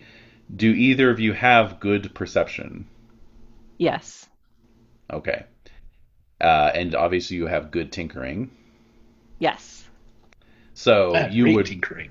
excellent. So you both Oh. recognize immediately, you know, the same thing that uh, Haas saw earlier, which is this is not a functional margarine factory, and he's assembling gun presses and you know firearms manufacturing apparatus. I think we would share a significant look at that, having both noticed it. Like, you seeing this shit? Yeah, I'm seeing this shit. you know, Yeah. Yep. And I'd be like, oh, wow, I'm hurt even more somehow right now in my heart. And also my knees still, ow. he says, he says, "Madam, if you don't mind, it didn't seem like that great of a fall." Are you, are, are you questioning my honor? As, as a woman? No, I I merely meant to say that I didn't think that it was that terrible of a I'm spill, but very apparently it sensitive. was. Ah, I'm I'm so sorry I'm to hear that. delicate. And, and then, hey, hey, Mister Hoog. Yeah. Mr. Hoog. so at that, he turns around and, and, and you know he's he turned it into what? You know, and goes uh, running back towards his office. So what do the rest of you want to do? I'm like, do not Hmm. go in there. Horrors beyond your imagination. yeah, so yeah, so he he throws the door open and he's just like, Jesus Christ! You know? he stumbles back, you know, crossing himself, you know. Oh, those monstrous demons out! Oh, they will stop at nothing until I am ruined. And then he, he tries to compose himself, you know. Mr. Grant, uh, Mr. Uh, Morgan, Mr. Haas, I I do apologize. We will have to schedule another meeting. This is this is terrible. And as he's saying that, like he had, he had shut the door as he as he you know recoiled, he, and the door starts to shudder as the margarine safe is like kind of banging on it. You know. I'm gonna say, That's your say- problem now. yeah. Well, no, I'm gonna be like, Father! I'm gonna be like, please, Mr. Hoog, I think I can fix this for you, but I'm gonna need some time. How can you possibly fix this? I I reveal my Masonic ring, And I say, I am familiar in some magical arts. I may be able to subdue the beast. Uh, I see. Well then, do what do what needs to be done, man. I I can't have that in my office. Please have a seat. I know this has been a, a jarring experience for you, sir. Yes, yes, jarring, jarring. And he, he kind of takes a shaky seat. All right, I I go into his office and I close the door behind me. The rest of us And then you have a little- silence. You have a little heart to heart. yeah, and I kneel down. I'm like, look, little buddy. you are not meant for this world. You're too pure. You're literally pure margarine. 100% margarine. I can't believe it's sentient. I can't believe Uh. it's not, not sentient. All right. I can't believe I feel it. like we just collectively wrote the backstory for Jabba the Hutt or Pizza Uh. the Hut from Pizza the Spaceballs. and his sidekick, puke. Um, yeah, so I kneel down and I'm like, I mean, does Margarine Safe say anything? Does he want to share any words? Uh, he says, uh, he. yes, it has, it has male genitals. Um, Okay. It says, um, I, I notice. you notice it's hard I'm not impressed. to. Um, Yeah. We all noticed. It's hard not We all know. Buttery genitalia. it's, it's like, yeah. Um, so it says, uh, it says, uh, it is for the best, father. I am much better off as a safe than as whatever this is. And it like That's- rubs its margarine hands over its Oh, margarine body. God. I'm like, that's very mature of you. I was built for one thing and one thing only to keep things safe. I cannot do that in my current form. Yeah, not as margarine. And I kind of like put my finger through part of his part of its body. Yeah. I say, you clearly are not good at the at protecting things anymore. So I'm gonna I'm gonna help you out. But know that someone loved you.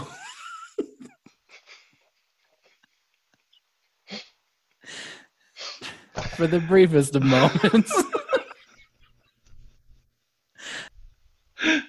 Okay. And with that, you undo your spell.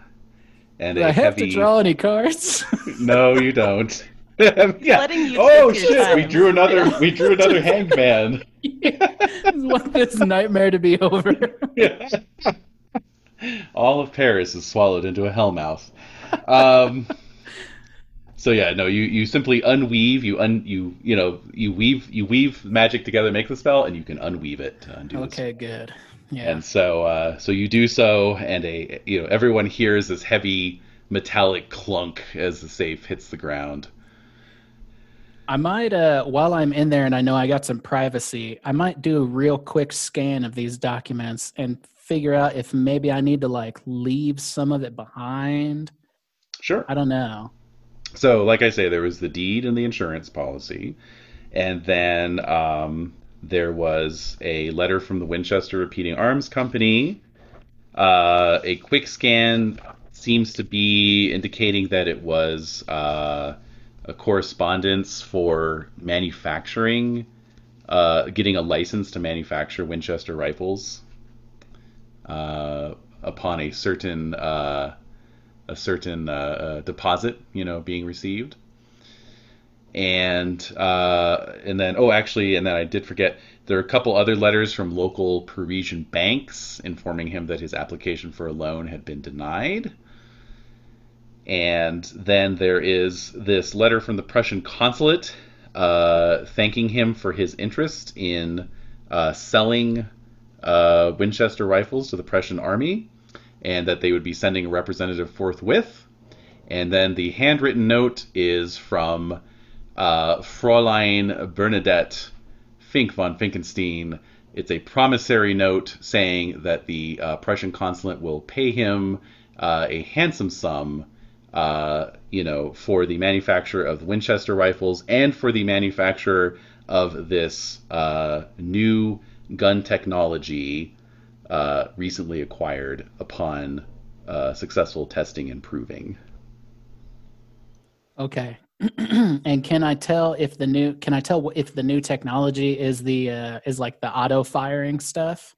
It's just some kind of vague reference to, you know, as discussed, the new Okay. the new uh, gun type, you know, under under testing currently by the Prussian government.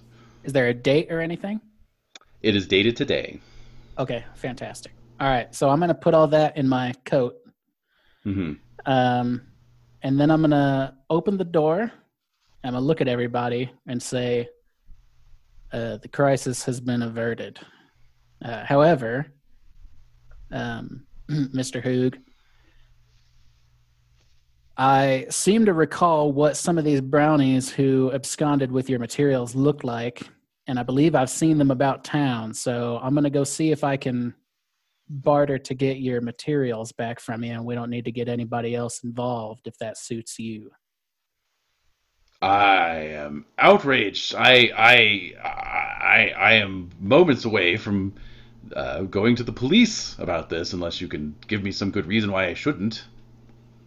Well, I think the well, I'm going to be honest with you, sir. The uh, the police actually came to us about the shooting earlier. It seems like they didn't have any interest in dealing with the Fae, and uh, I feel like your request would only be tied up in bureaucratic tape and fall on deaf ears. Hmm, that is a good point, actually. Yes. Well, I'll give you You know 24 hours. Please, Yes, yeah, I'll- that should be more than enough. No, very good. Uh, I would be I'd be much in your debt if you could get the paperwork back. It's quite important to me. Well, and then perhaps when I return, we can continue with business, and I'll hold out my hand for a hearty shake. I would look forward to that very much, and uh, thank you for your understanding in this matter. This fool's like margarine in my hands. I think to myself. Wow. All right, that's a good that's a good break for the for the scene. So, all right, so we'll we'll gather everyone back together then. Uh, remember, you have a ball to attend tonight. Uh, so, um, what are your plans for the ball? Do you have your things with you? You can get cleaned up at my abode. Oh, Potterfield and I could make you some tea. But if you don't have your stuff, then you'll probably have to go back to your place. Yeah, I, I probably need to go back to the hotel. And Mhm. I g- like I think we should all go back to the hotel and before this ball happens, I need to show you all this stuff. Do we need to check on Potterfield before we leave, or is he going to be okay? Uh, I should, I- just to make sure that they know that I'm okay, because I kind of disappeared this morning. So is Potterfield the type who would have started like wrecking the wrecking the place when you didn't come back, or uh, Starts What do you like chewing on My couch cushions. main concern Yeah, is yeah. either that everything's fine and chill, or that I didn't come home, and so now Potterfield went out on some adventure somewhere. That is my concern, like because that's that's the way that they work sometimes. I can't wait to read Potterfield's midweek taster. I think yeah, for that very reason, I think uh, yes, you do find that Potterfield Okay. has wandered off, and so Dang we it. will the we will adventures discover- of Potterfield, Katsubu, and Margarine Safe. It, at least it doesn't look violent or anything. I will say, like Potterfield left like the typical unhelpful Yes. note. That's like went out to fetch something. Don't worry. like, like yeah.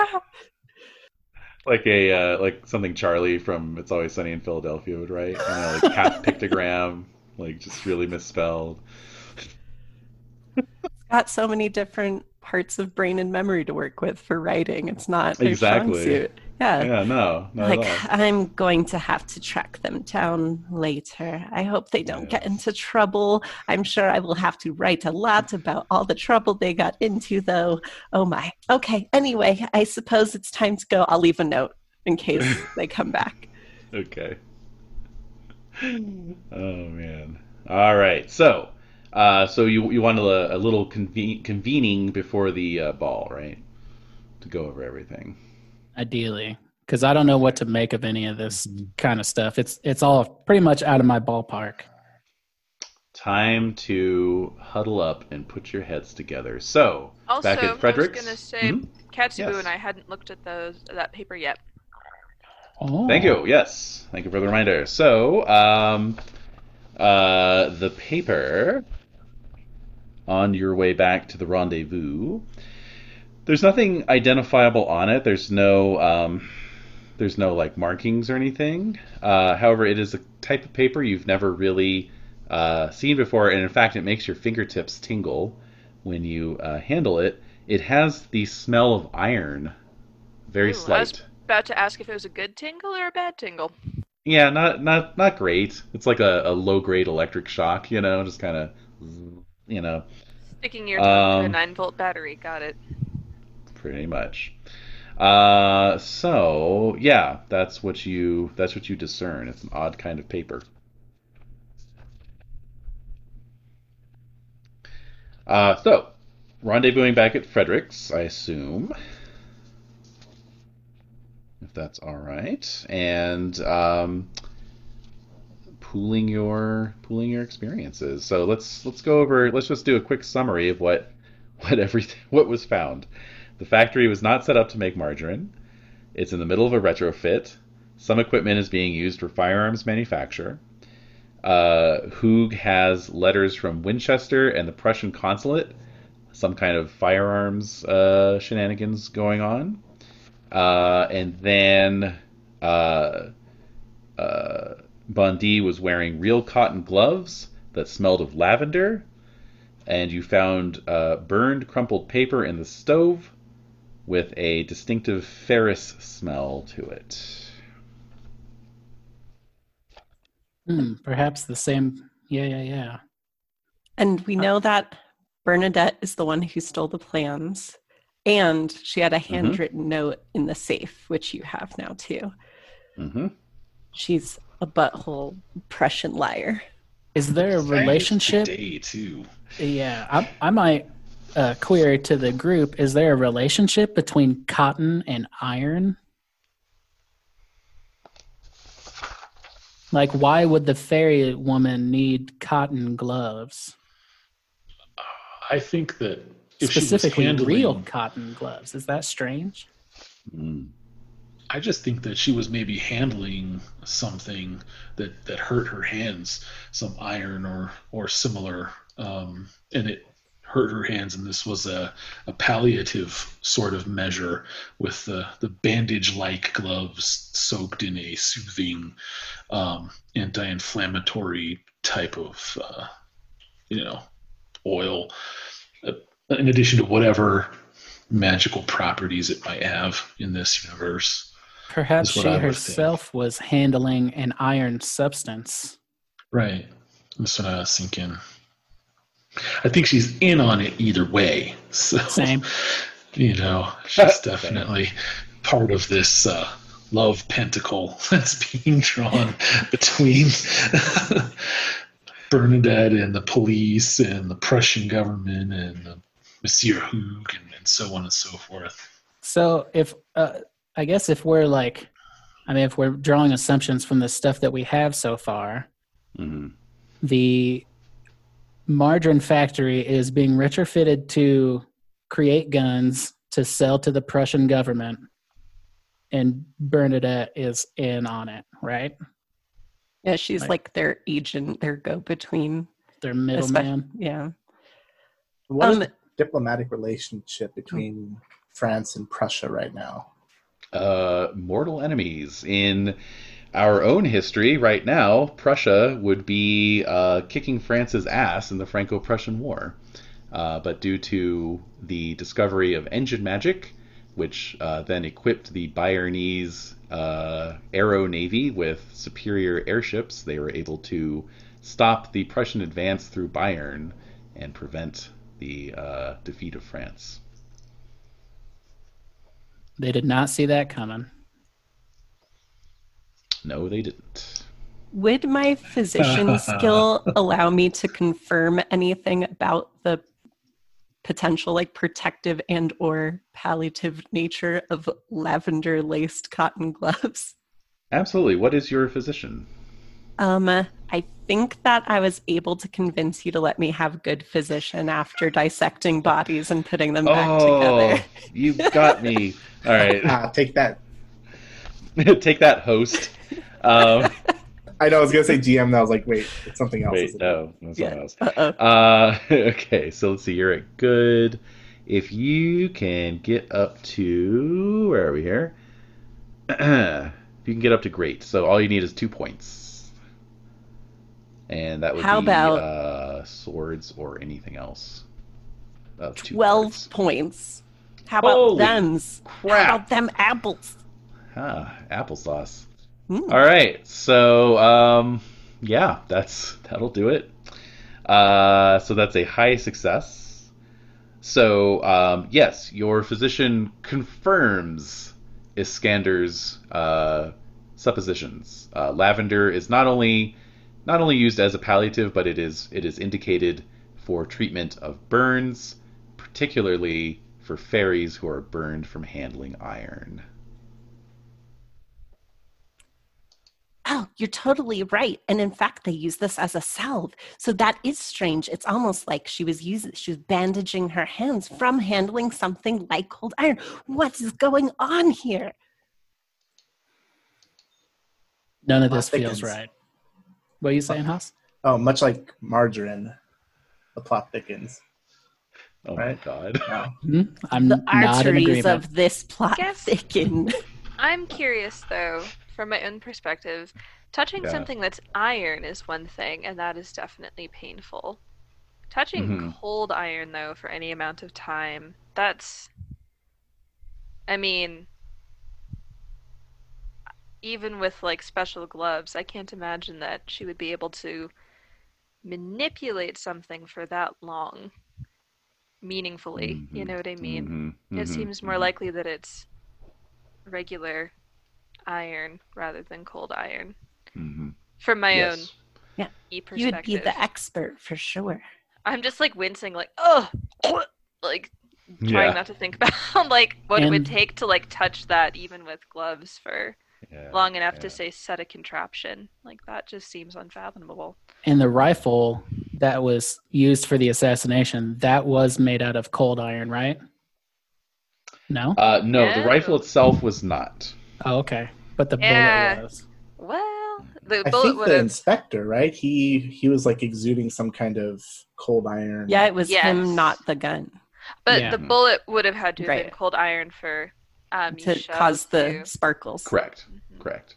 So if she was in on the assassination, I mean, she may have set the gun up, but somebody else had to load it. Hmm. Hmm. Possibly.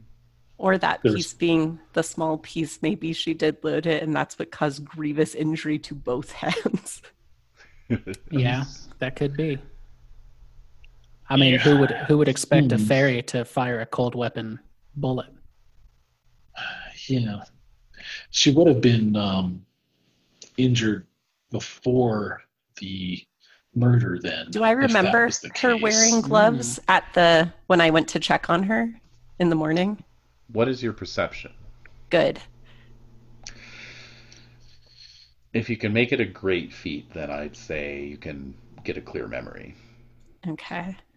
Perception is pentacles. All right, how many points do I need to get it to great? Just two. All right, kapow! nice. All right. Uh, you think back, and yes, she was wearing cotton gloves. Yes, she was wearing the gloves when I checked on her after the shooting. It's like a little murder she wrote you style go. flashback, you know, all fuzzy around the edges. There I was, going to the place. yeah. So it seems likely then that she would have had to have organized those individuals with the rotten fruit during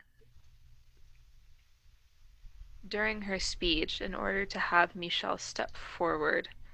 Because certainly she could not have meant to take the bullet herself, but to have it be perhaps a symbolic act. That would suggest then that the Paris police and Danielle are in cahoots. But to what end?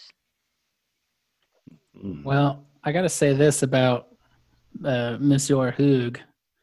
Uh, he's not a, a particularly pleasant character. He did uh, say that it was a shame that the Brownie leader wasn't killed instead, but I don't know. I don't think I don't think he had anything to do with this assassination.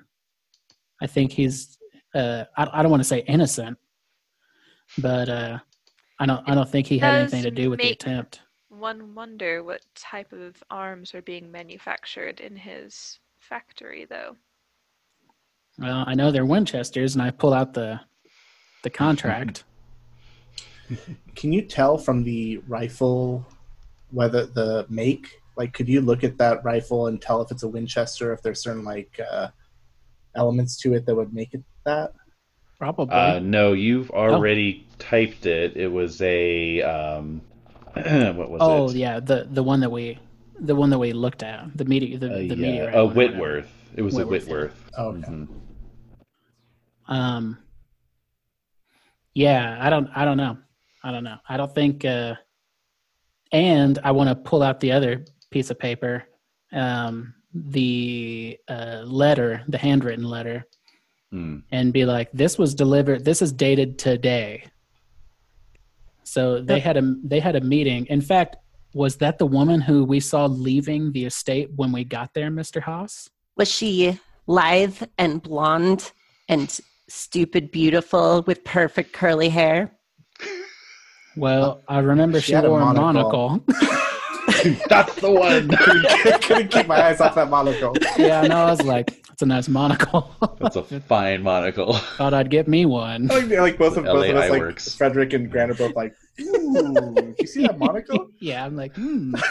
I've only got eyes for one woman, uh, Miss Astrid. But a monocle. All right. monocle is apt to catch your eye. Hey, I uh, have a What? What was was she was she how Astrid is describing her? Yes. Indeed. Mhm. Yes, Are any of question. the papers that uh, Mr. Morgan has produced from this safe of a similar type of paper as what I uh, and Katsubu retrieved? Or Alright, do any so- of the papers from the safe have the same tingle tingle? hmm So, uh, so you produce this paper that you uh, you retrieved, and uh, and are comparing it against the others, and uh, indeed no, uh, all of the papers from the safe, even with their hydrogenated coating, are clearly more of your standard sort of stationery paper. However, both Iskander and Astrid, you recognize immediately the paper that Breksta has pulled out. It is blueprint paper. Aha! See. Um, I feel like I would rush forward at that and halfway through uh, catch myself because I don't want to uh, cascade towards Breksta. it's like, like a human avalanche. So I would stop and approach more carefully and respectfully and uh, kneel down. Uh, might I examine those, Breksta? I, they look quite familiar to me. But of course, please take it. Please take it. My, my thanks. With the customary hand to the chest and a slight bow of the head. And I will Mhm. examine the blueprints to see if they are what I'm hoping they are. And the blueprints to my uh, to my journeyman, my my former journeyman piece. All right. So um, you examine it now. Like I say, it was just a, a little strip of uh, blueprint paper, uh, not much, not very substantial, but you do note a watermark on the corner that you would recognize, being in your line of inventoring, and it is the watermark of a certain Dr. Jean Alexandre LeMat. He is a phys- physician and inventor who is well known for creating the successful LeMat percussion cap revolver in the United States uh, and uh, runs a gunsmithing workshop here in Paris. Hmm. I see. I'll have to share this information with the group and sort of share the scrap of paper about as um, you know to support my claims as I explain what I've deduced from the paper. The uh, uh, Winchester, that's an American gun company as well, isn't it? Indeed, it is.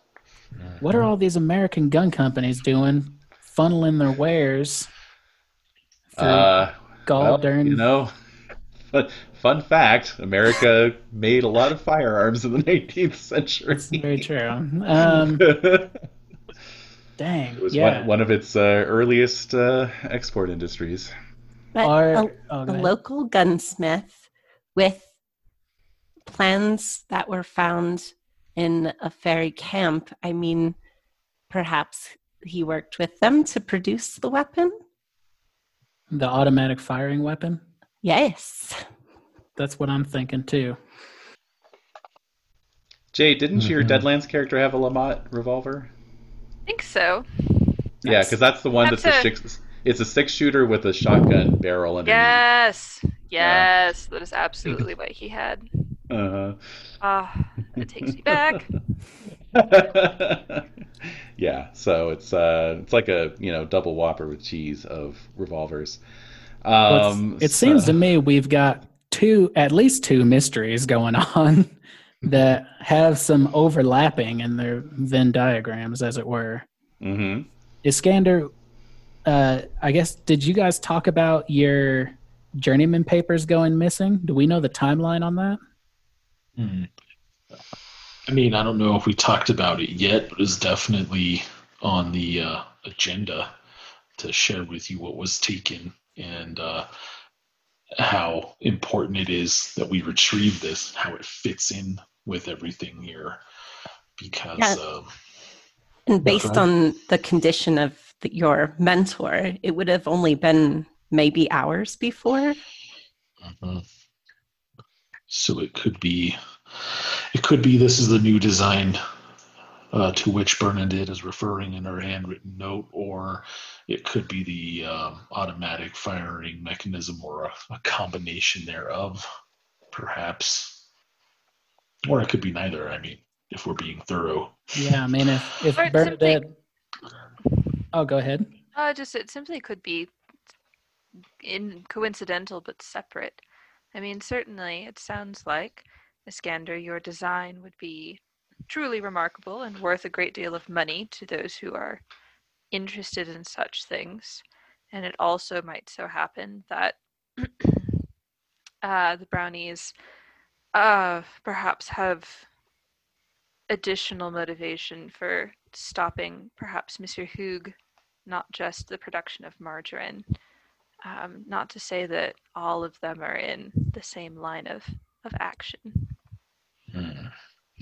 So I think the question becomes at this point who do we confront with our evidence and demand answers?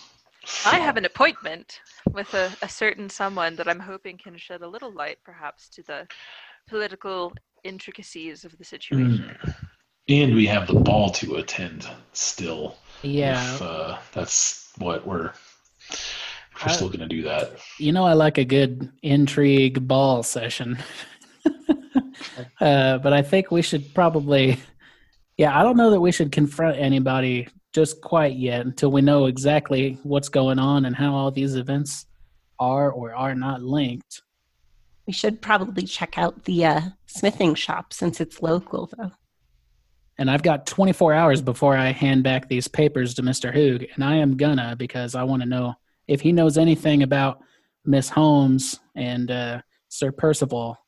I need that fool in my pocket. And I think uh, Frederick would also feel, you know, a certain obligation to turning over the evidence of collaboration between uh, Hoog and the Prussians to his superiors at the embassy. But Hmm. he is willing to hold off on that to see how everything else pans out first. But uh, yeah, he'll he'll he'll definitely be wanting to do that at some point. We might be able to find somebody who could make a forgery and keep the original, and you can use that for your purposes, uh, uh, Herr Haas. I was gonna say Senora. definitely, definitely not old This is Senor fine. Haas. He's a, he's a fine. yeah, that, I mean, who know? You know, Grant spent some time with, with some Mexican fellows. Senior Haas. Uh, yeah, I don't, I don't know. I, yeah, I think we can either find some forgery, or maybe through alchemy, I could make a duplicate. I could become a Mm. Xerox. Yeah. I don't know. What could go wrong? Is it I remember what happened last time. sentient Other. box that just like reads it aloud to you? oh man. Yeah, I'm I'm fine with yeah. Like I said, I, I'll I'll probably turn these up. I mean, if Haas is like, hey, I I need that paper for, you know, and we have like a little, uh, tiff about it. That's fine. But No, I'm- I think uh, it's uh, see, we will wait 24 hours, but I A will little need to lover turn it in- stat. turn Yeah. it in by the end of the 24 hour period. I'm fine with that. Yeah, 24 hours. Do whatever you want with them, but at the end of that 24 hours, I'm giving these back to Mister Hoog before the police get involved Hmm. and uh and they're out of our control. Mhm. All right. So, uh, yeah, as far as LeMat's workshop, you know, it is getting on towards the end of the day. So, um, logically, that would be a tomorrow thing. You've got the uh, ball to attend tonight. Uh, so, is there anything else right before we move to the ball that you all want to uh, take care of? Mm, Should probably just make sure those papers are secure if we're going to be leaving. Yeah, I'm tempted to keep them on my person. I think that's probably a good idea. Yeah. Okay. Yeah, I don't. I don't imagine you would. Yeah, put them in a, a safe or similar. given I've had enough of recent safes. right? um. Yeah. Other than Um, I No more only know safes. No more I only know one safe, and I miss them dearly. so we have to put on our uh, our coattails and our um, hmm waistcoats and so on. Totally. yeah, and, and all that sort of thing. And um, I would have assumed that I would have uh, procured some small uh, melee weapons after my experience on the train in the intervening time. Um, like Mhm. previously, like I had it in mind that I just picked up a, a couple uh, sets of brass knuckles, brass knucks, and I just keep them secreted about my person. So Mhm. if I didn't have them with me already, I would get that along with my, my tux or whatever it is right now. Just to you know, gear up before you head to the ball, because you never know. Your ticket. canoes, as Astrid would call them. Um, okay, so let's see. Uh, I think we established that everybody either has an invite or can bring someone else as a plus one. And uh, so we'll just cut to the. Uh, let's see, where is this being held? Remind myself of that. All right. And just as a reminder, uh, the reason you're going to this is that the uh, Préfet de Police, uh, Monsieur Félix Voisin, is going to be in attendance. Uh, so you were hoping What- to get some FaceTime with him, and who, uh, who is this guy? What do we want from him? he's basically the head of the of the PP. Uh, so you were going to uh, try and see if you could shake him down for any information. All right, so this is being held at the Hotel Carnavalet, and uh, it is a benefit for the Académie des Sciences. Uh, also in attendance tonight is the Minister of Science, Jules Verne, calculation engineer Charles Babbage, the divine Sarah Bernhardt, uh, Breksta's uh, landlady, the famed scholar Clemence Royer, uh, and uh, engineer and architect Gustav Eiffel. There's a uh, there's a real who's who'd here tonight. Oh, yes, the stars have come out indeed. Uh, so it is this, uh, you know, grand neoclassical facade, uh, you know, carriages lining up disgorging their uh, contents one after the other like a margarine safe.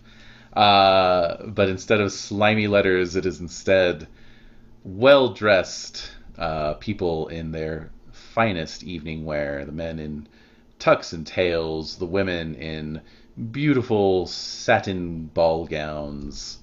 Uh, the sound of the chamber orchestra inside playing the waltz can be heard even from outside as you surmount the steps and enter into this uh, great uh, ballroom after, you know, handing off your gloves and hats and canes and so on and so forth. Uh, there are fine uh, paintings on the walls. There are, uh, you know, beautiful chandeliers casting twinkling lights uh, across the ballroom floor. Uh, because indeed, the chandeliers are lit by fairy lights uh, rather than candles. And um, there's a, you know, open bar and refreshment table as well. Um, and uh, yeah, so anything in particular anybody wants to do?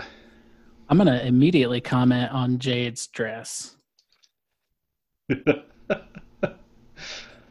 me see here. Loading or sorry, uh, Breakfast. It is an actual design from an actual designer in Paris. Although I think that particular dress came out in the 1890s. He was all the rage at the Hmm. turn of the century. yeah, I'm gonna say, uh, my Breksta, that's uh, you certainly didn't skimp on the uh, on the outfit tonight. I'm gonna smile and look very pleased with myself, and perhaps you notice me grow visibly taller. yeah, nice. And Astrid's as well.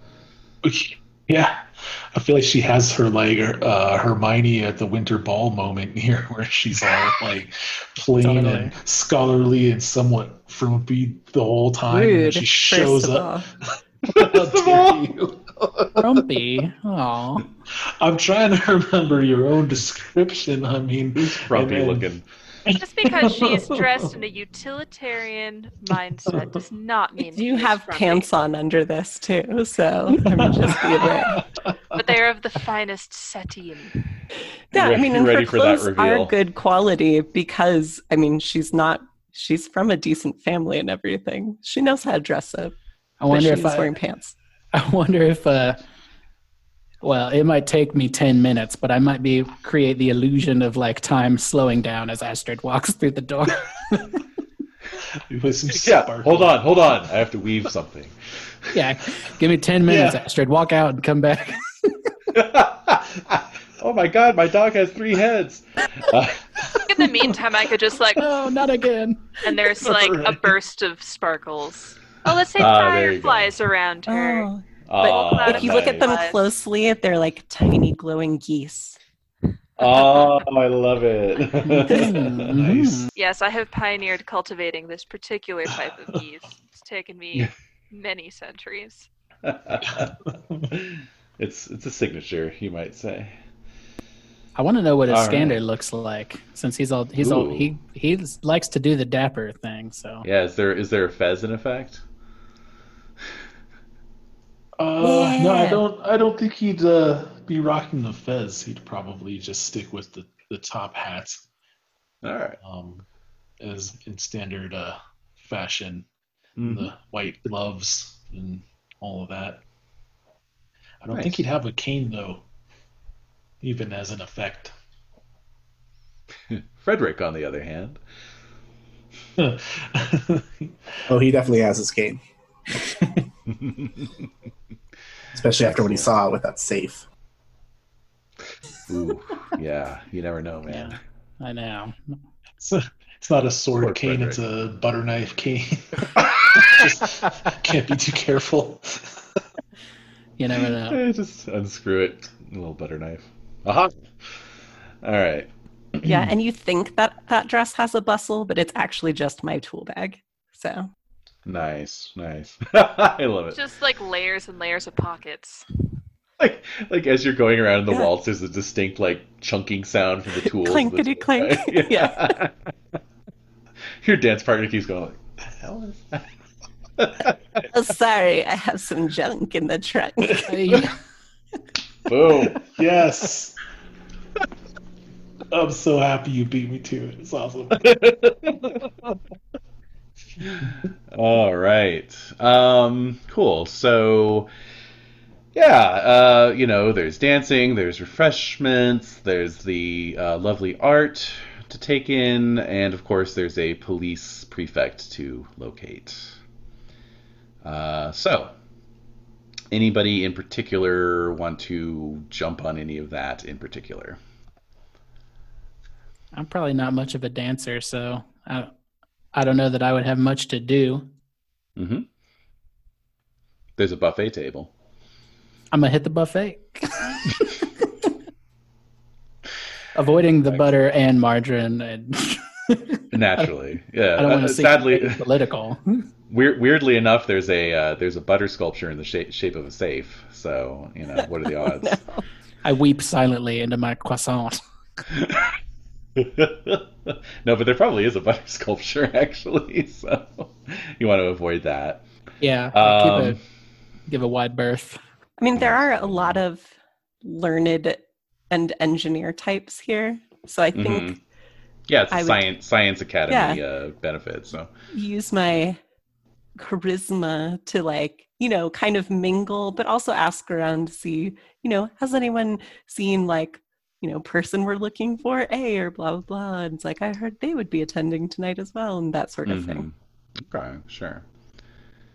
jingle jingle jangle chink, chink, chink. Uh, let's see. How about Frederick? What are you up to? I think I'll seek out. Uh, let's see, Monsieur. Where are you?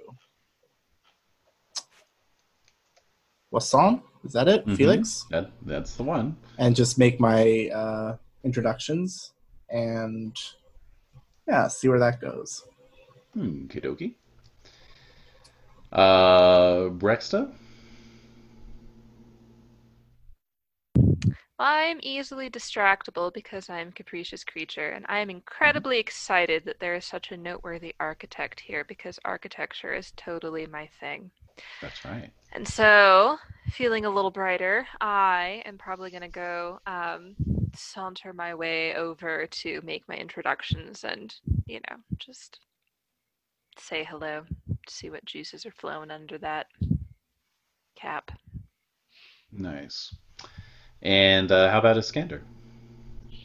I feel like I would secure myself a tiny plate laden with a tiny hors d'oeuvres, little sausages with little pickles and so forth, that I could then carry around the ballroom and um, inconspicuously, quote unquote, eavesdrop on the conversations to see if I can glean anything from the various uh, people in attendance about any of the goings on with the uh, gun manufacturer and so forth, conspiracy, looking for pieces of that puzzle in the in the gossip I can overhear.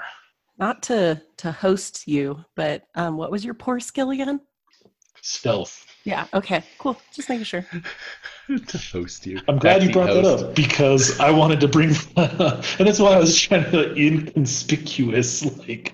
You know, You put enough way to- canapes on that plate, no one will suspect a thing. I mean, right. you have a huge dude eating a a, a bowl of like like a plate just of food just standing there, like. I mean, daintily stripping your buffalo wings of their meat.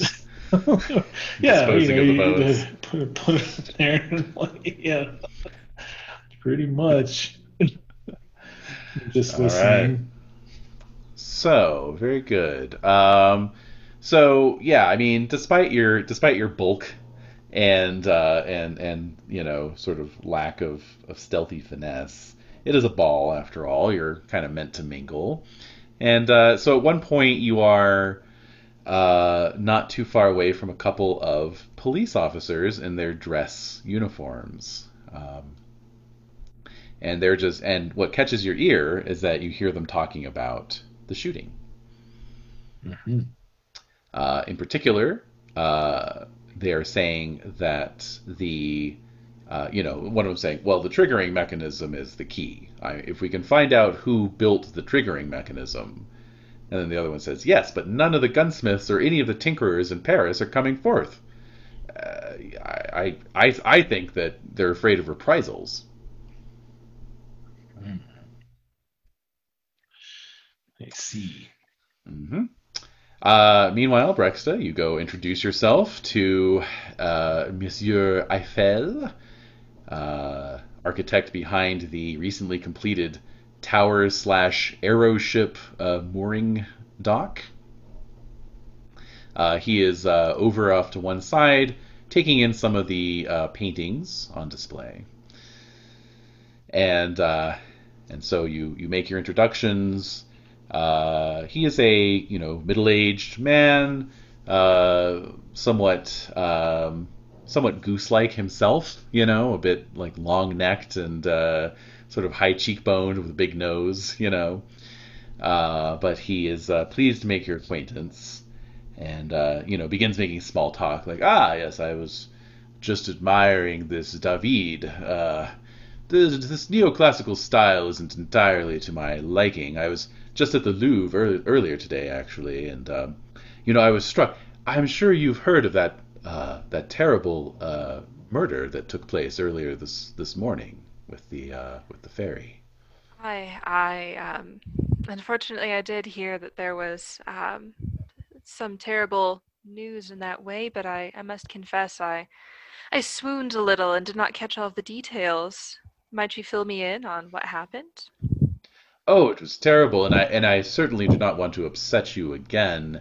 Oh, Uh, I have my salts with me. It's fine, really. well then, uh, uh, well the thing is, is that I was at the Louvre and I saw this painting by uh, this English artist. They they say he's a bit of a madman, you know, and uh, a, a fellow by the name of Richard Dadd. Uh, but um, uh, the the painting. Uh, now I swear to you, this is true, Madam uh, Boland. But Of- uh, course. the Please, Breksta. uh, oh, you're too kind. Well, the the, the, the painting, the, the, the placard, I, I specifically made note of the placard because the, the painting subject struck me so forcefully. The, the, the placard says the painting was completed in 1861, but the title, you will never guess the title. The title of the painting was The Fall of the Fairy. And I am telling you, with God as my witness, it depicted that very assassination. I am indeed awestruck by this news. I might, um, what is the appropriate, I, I, like a small, like, oh my, you know, sort Mhm. of Right. appreciatively. At the Louvre, you say?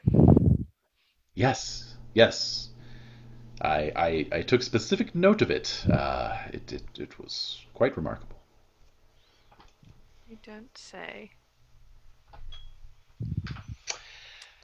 And then we have Frederick looking for Monsieur Voisin. So you look all over. Uh, it takes you a little while. Um, you see plenty of police officers. You know. Uh, you you spy Inspector Lagasse circulating. Uh, in fact, quick cutaway to Astrid as you turn about at the end of a waltz, and Lagasse is there with his hand out. May I have this dance? Well, I mean, I spent the whole morning with you, so I suppose we're friends now.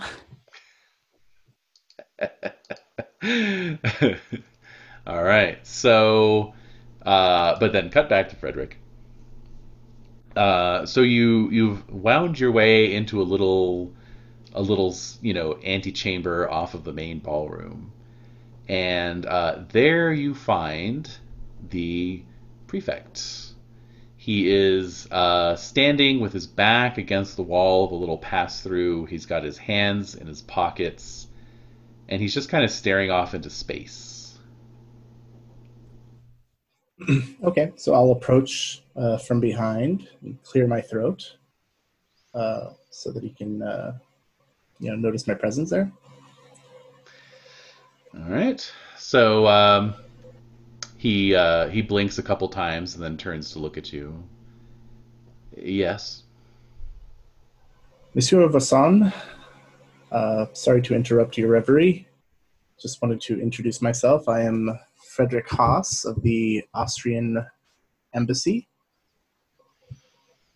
Ah, uh, yes. Uh, and he, he stands up and offers his hand.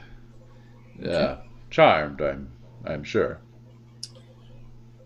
Well, I, I just wanted to uh, offer my congratulations be in order or well Mm. wishes maybe Hmm. on this wonderful uh, event. Yes, yes. This event, it um, it's a success, certainly. Right, I'm gonna go on a limb here. I, I hope you don't find me too forward, but it seems as if you're a bit preoccupied. Um, anything that I can help with, perhaps? I uh, preoccupied? No, no, not at all. I'm I'm fine. Why? What? Why do you ask? Hmm. Well, Let me uh, hold on. I'm going to send you a private message. uh oh, oh no, Uh oh. And you never. The rest of you never hear from Frederick again. yes, exactly. Just fall, falling through like a vortex. Uh, Say hello Where's to Frederick? Margarine Safe. yeah, he floats Yeah. by. That's when Climb Alex on just in, Fred. starts playing Katsuboo. full Yeah, time. full time. yeah, yeah. Rainy switches to uh, um, oh shit, Oh, the adventures of Potterfield and Katsuboo. Potter Potterfield and Rikatsuboo. Yeah. uh, all right. Private message sent. Okay, so I'm going to also try to private message you, which I think is just a simple matter of replying. We'll find out. Yes. oh, it's a big mystery, isn't it? Ah, okay. Yes. I thought I remembered something with that. Very good. All right. Um, let's see here. Hold on one second then. All right. Fine, fine. What is your education, by the way? Average. Average. Okay, good. All right. So if you can give me an exceptional education feat, uh, you might get an insight into what is going on here. Okay, so that is going to be pentacles, right? Uh, pentacles, and it's going to be six points. Six, Six points. points worth. Oh! Oh my. Nice. That is a There it ten is. of pentacles. All right.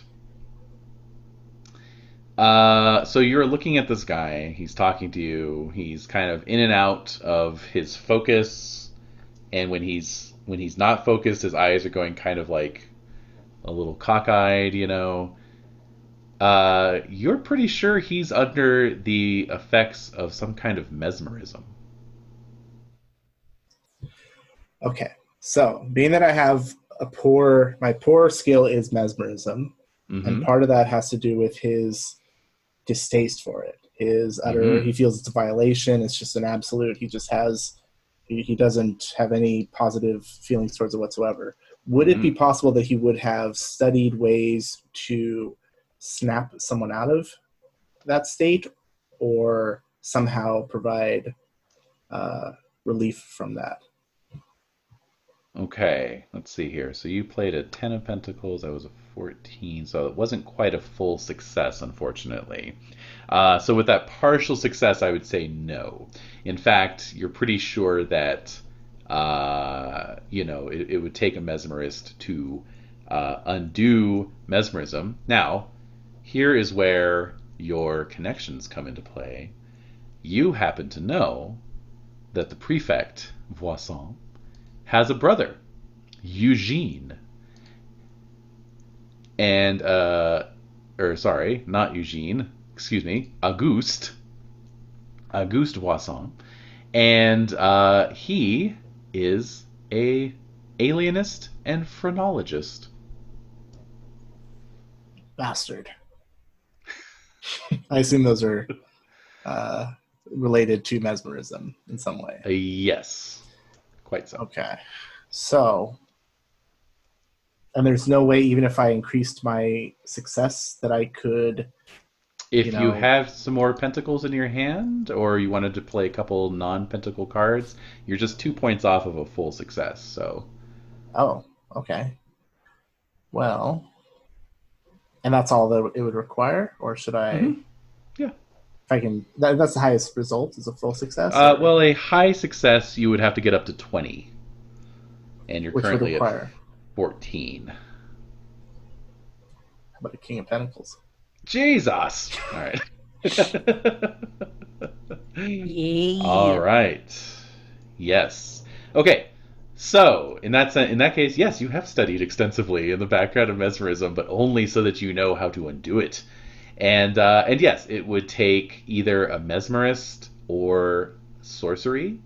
You also know that a person who is in a mesmeric state is extremely volatile and dangerous. There might be triggers that the mesmerist has planted in his mind. When you say certain things, he might do something. Or if you bother him too much, he may turn violent. So uh, basically, the prefect is a powder keg waiting to explode. So I will tip my hat, and I'm sorry for interrupting you. I will leave you to it. It was a pleasure meeting you, and I will turn and leave. All right. And I will immediately and seek apologies. out. Yeah, just Yeah. just constantly tipping my hat as I leave. just back backing out very slowly, Mhm. uh, and I will seek out uh, the best wizard I know, the only wizard I know, the just- only wizard I know. who displayed. he got margarine Mr. man. Buttersworth. I you you see Grant like by the butter statue like eating and he turns and sees the butter statue he's like ah! a single tear. So I, I'll find I'll find uh, Grant over by the buffet table, and I also Yeah. will uh, give a wide berth to the butter sculpture as I uh, quietly, uh, you know, motion him aside and explain the encounter I just had, including all of the background information that I know about mesmeri- mesmerized individuals. sounds like we need to isolate this uh this the prefect before he uh before he defects thank you Nice. oh man. All right. So we have discovered some interesting leads. Uh, the prefect is in danger, so I think we will we will leave it off there so that we can uh, address things properly as the chamber orchestra strikes up a rousing rendition of uh, Biggie Smalls' "Hypnotize." Uh, which I would actually love to hear. Uh, but um, yeah, we'll leave it off there for now, and we'll do chapter three of three next week. Awesome. awesome Yeah. great Yay. outrageous session Dude, So many that plates margarine. I think outrageous save. is the perfect uh, adjective I am. session. I am outraged. Yeah, not only outraged but offended outraged and offended. Yes. Uh, that poor spread of margarine oh, on that on that toast That was definitely a level of wackiness I was not expecting. that was, Nor I. I I, was had like- no idea it could go there, but it did. yeah It was the cards. it really was You had a back spasm and margarine. I related to I related, I related deeply to my back going out and then Yeah, All of a sudden. it's that level of shock where it's just like, All right. "Oh!" I just love the idea that it was some sorcerer in like fucking Switzerland who was just like, "Oh shit," and then it like sent some like weird resonance like All right. 500 miles away, and then it's just my like god margarine safe. Like, Yeah, the sorcerer's like, uh, hope that didn't. What I want to know Whoops. is what your back spasm did to someone else's spell. yeah, For real, yeah. exactly. There's a chain reaction. That'll Meanwhile, be up in the topic of the next. hmm That's yeah. Yo. That'll be my midweek tester. yeah. Somewhere far away. Oh, I meant the plot twist of the next campaign. Like, Oh, that too. Yeah, yeah. That's you right, gotta, you yeah. gotta fix that shit. the- yeah. It'll pop Turns up in a it- pin a Pendragon game. Yeah, ah, exactly. Turns out Atlantis just rose from the from the dead. Uh, um, so good. I'm looking forward to uh, the Adventures of Potterfield too in our midweek taste. Same. yeah, I'll have to figure that out. And and I th- oh I, I was thinking about the midweek tasters. I think what I'll do is if that's if it's okay with everybody, I think I'll put them up as Patreon uh, like posts. You know, just oh, cool. uh, so the patrons can enjoy them. That's a great idea. Uh, if that's all right. Oh, speaking of which, thank you to our newest patron, Just Barbarian Things. oh, nice. hey, you're in the game. Uh, but However, did they hear about you? Yeah. yeah, exactly. Stonks. All right. Well, with that, I think we'll leave it off for the week. But thank you, everybody. Yay. Thanks. Thank you so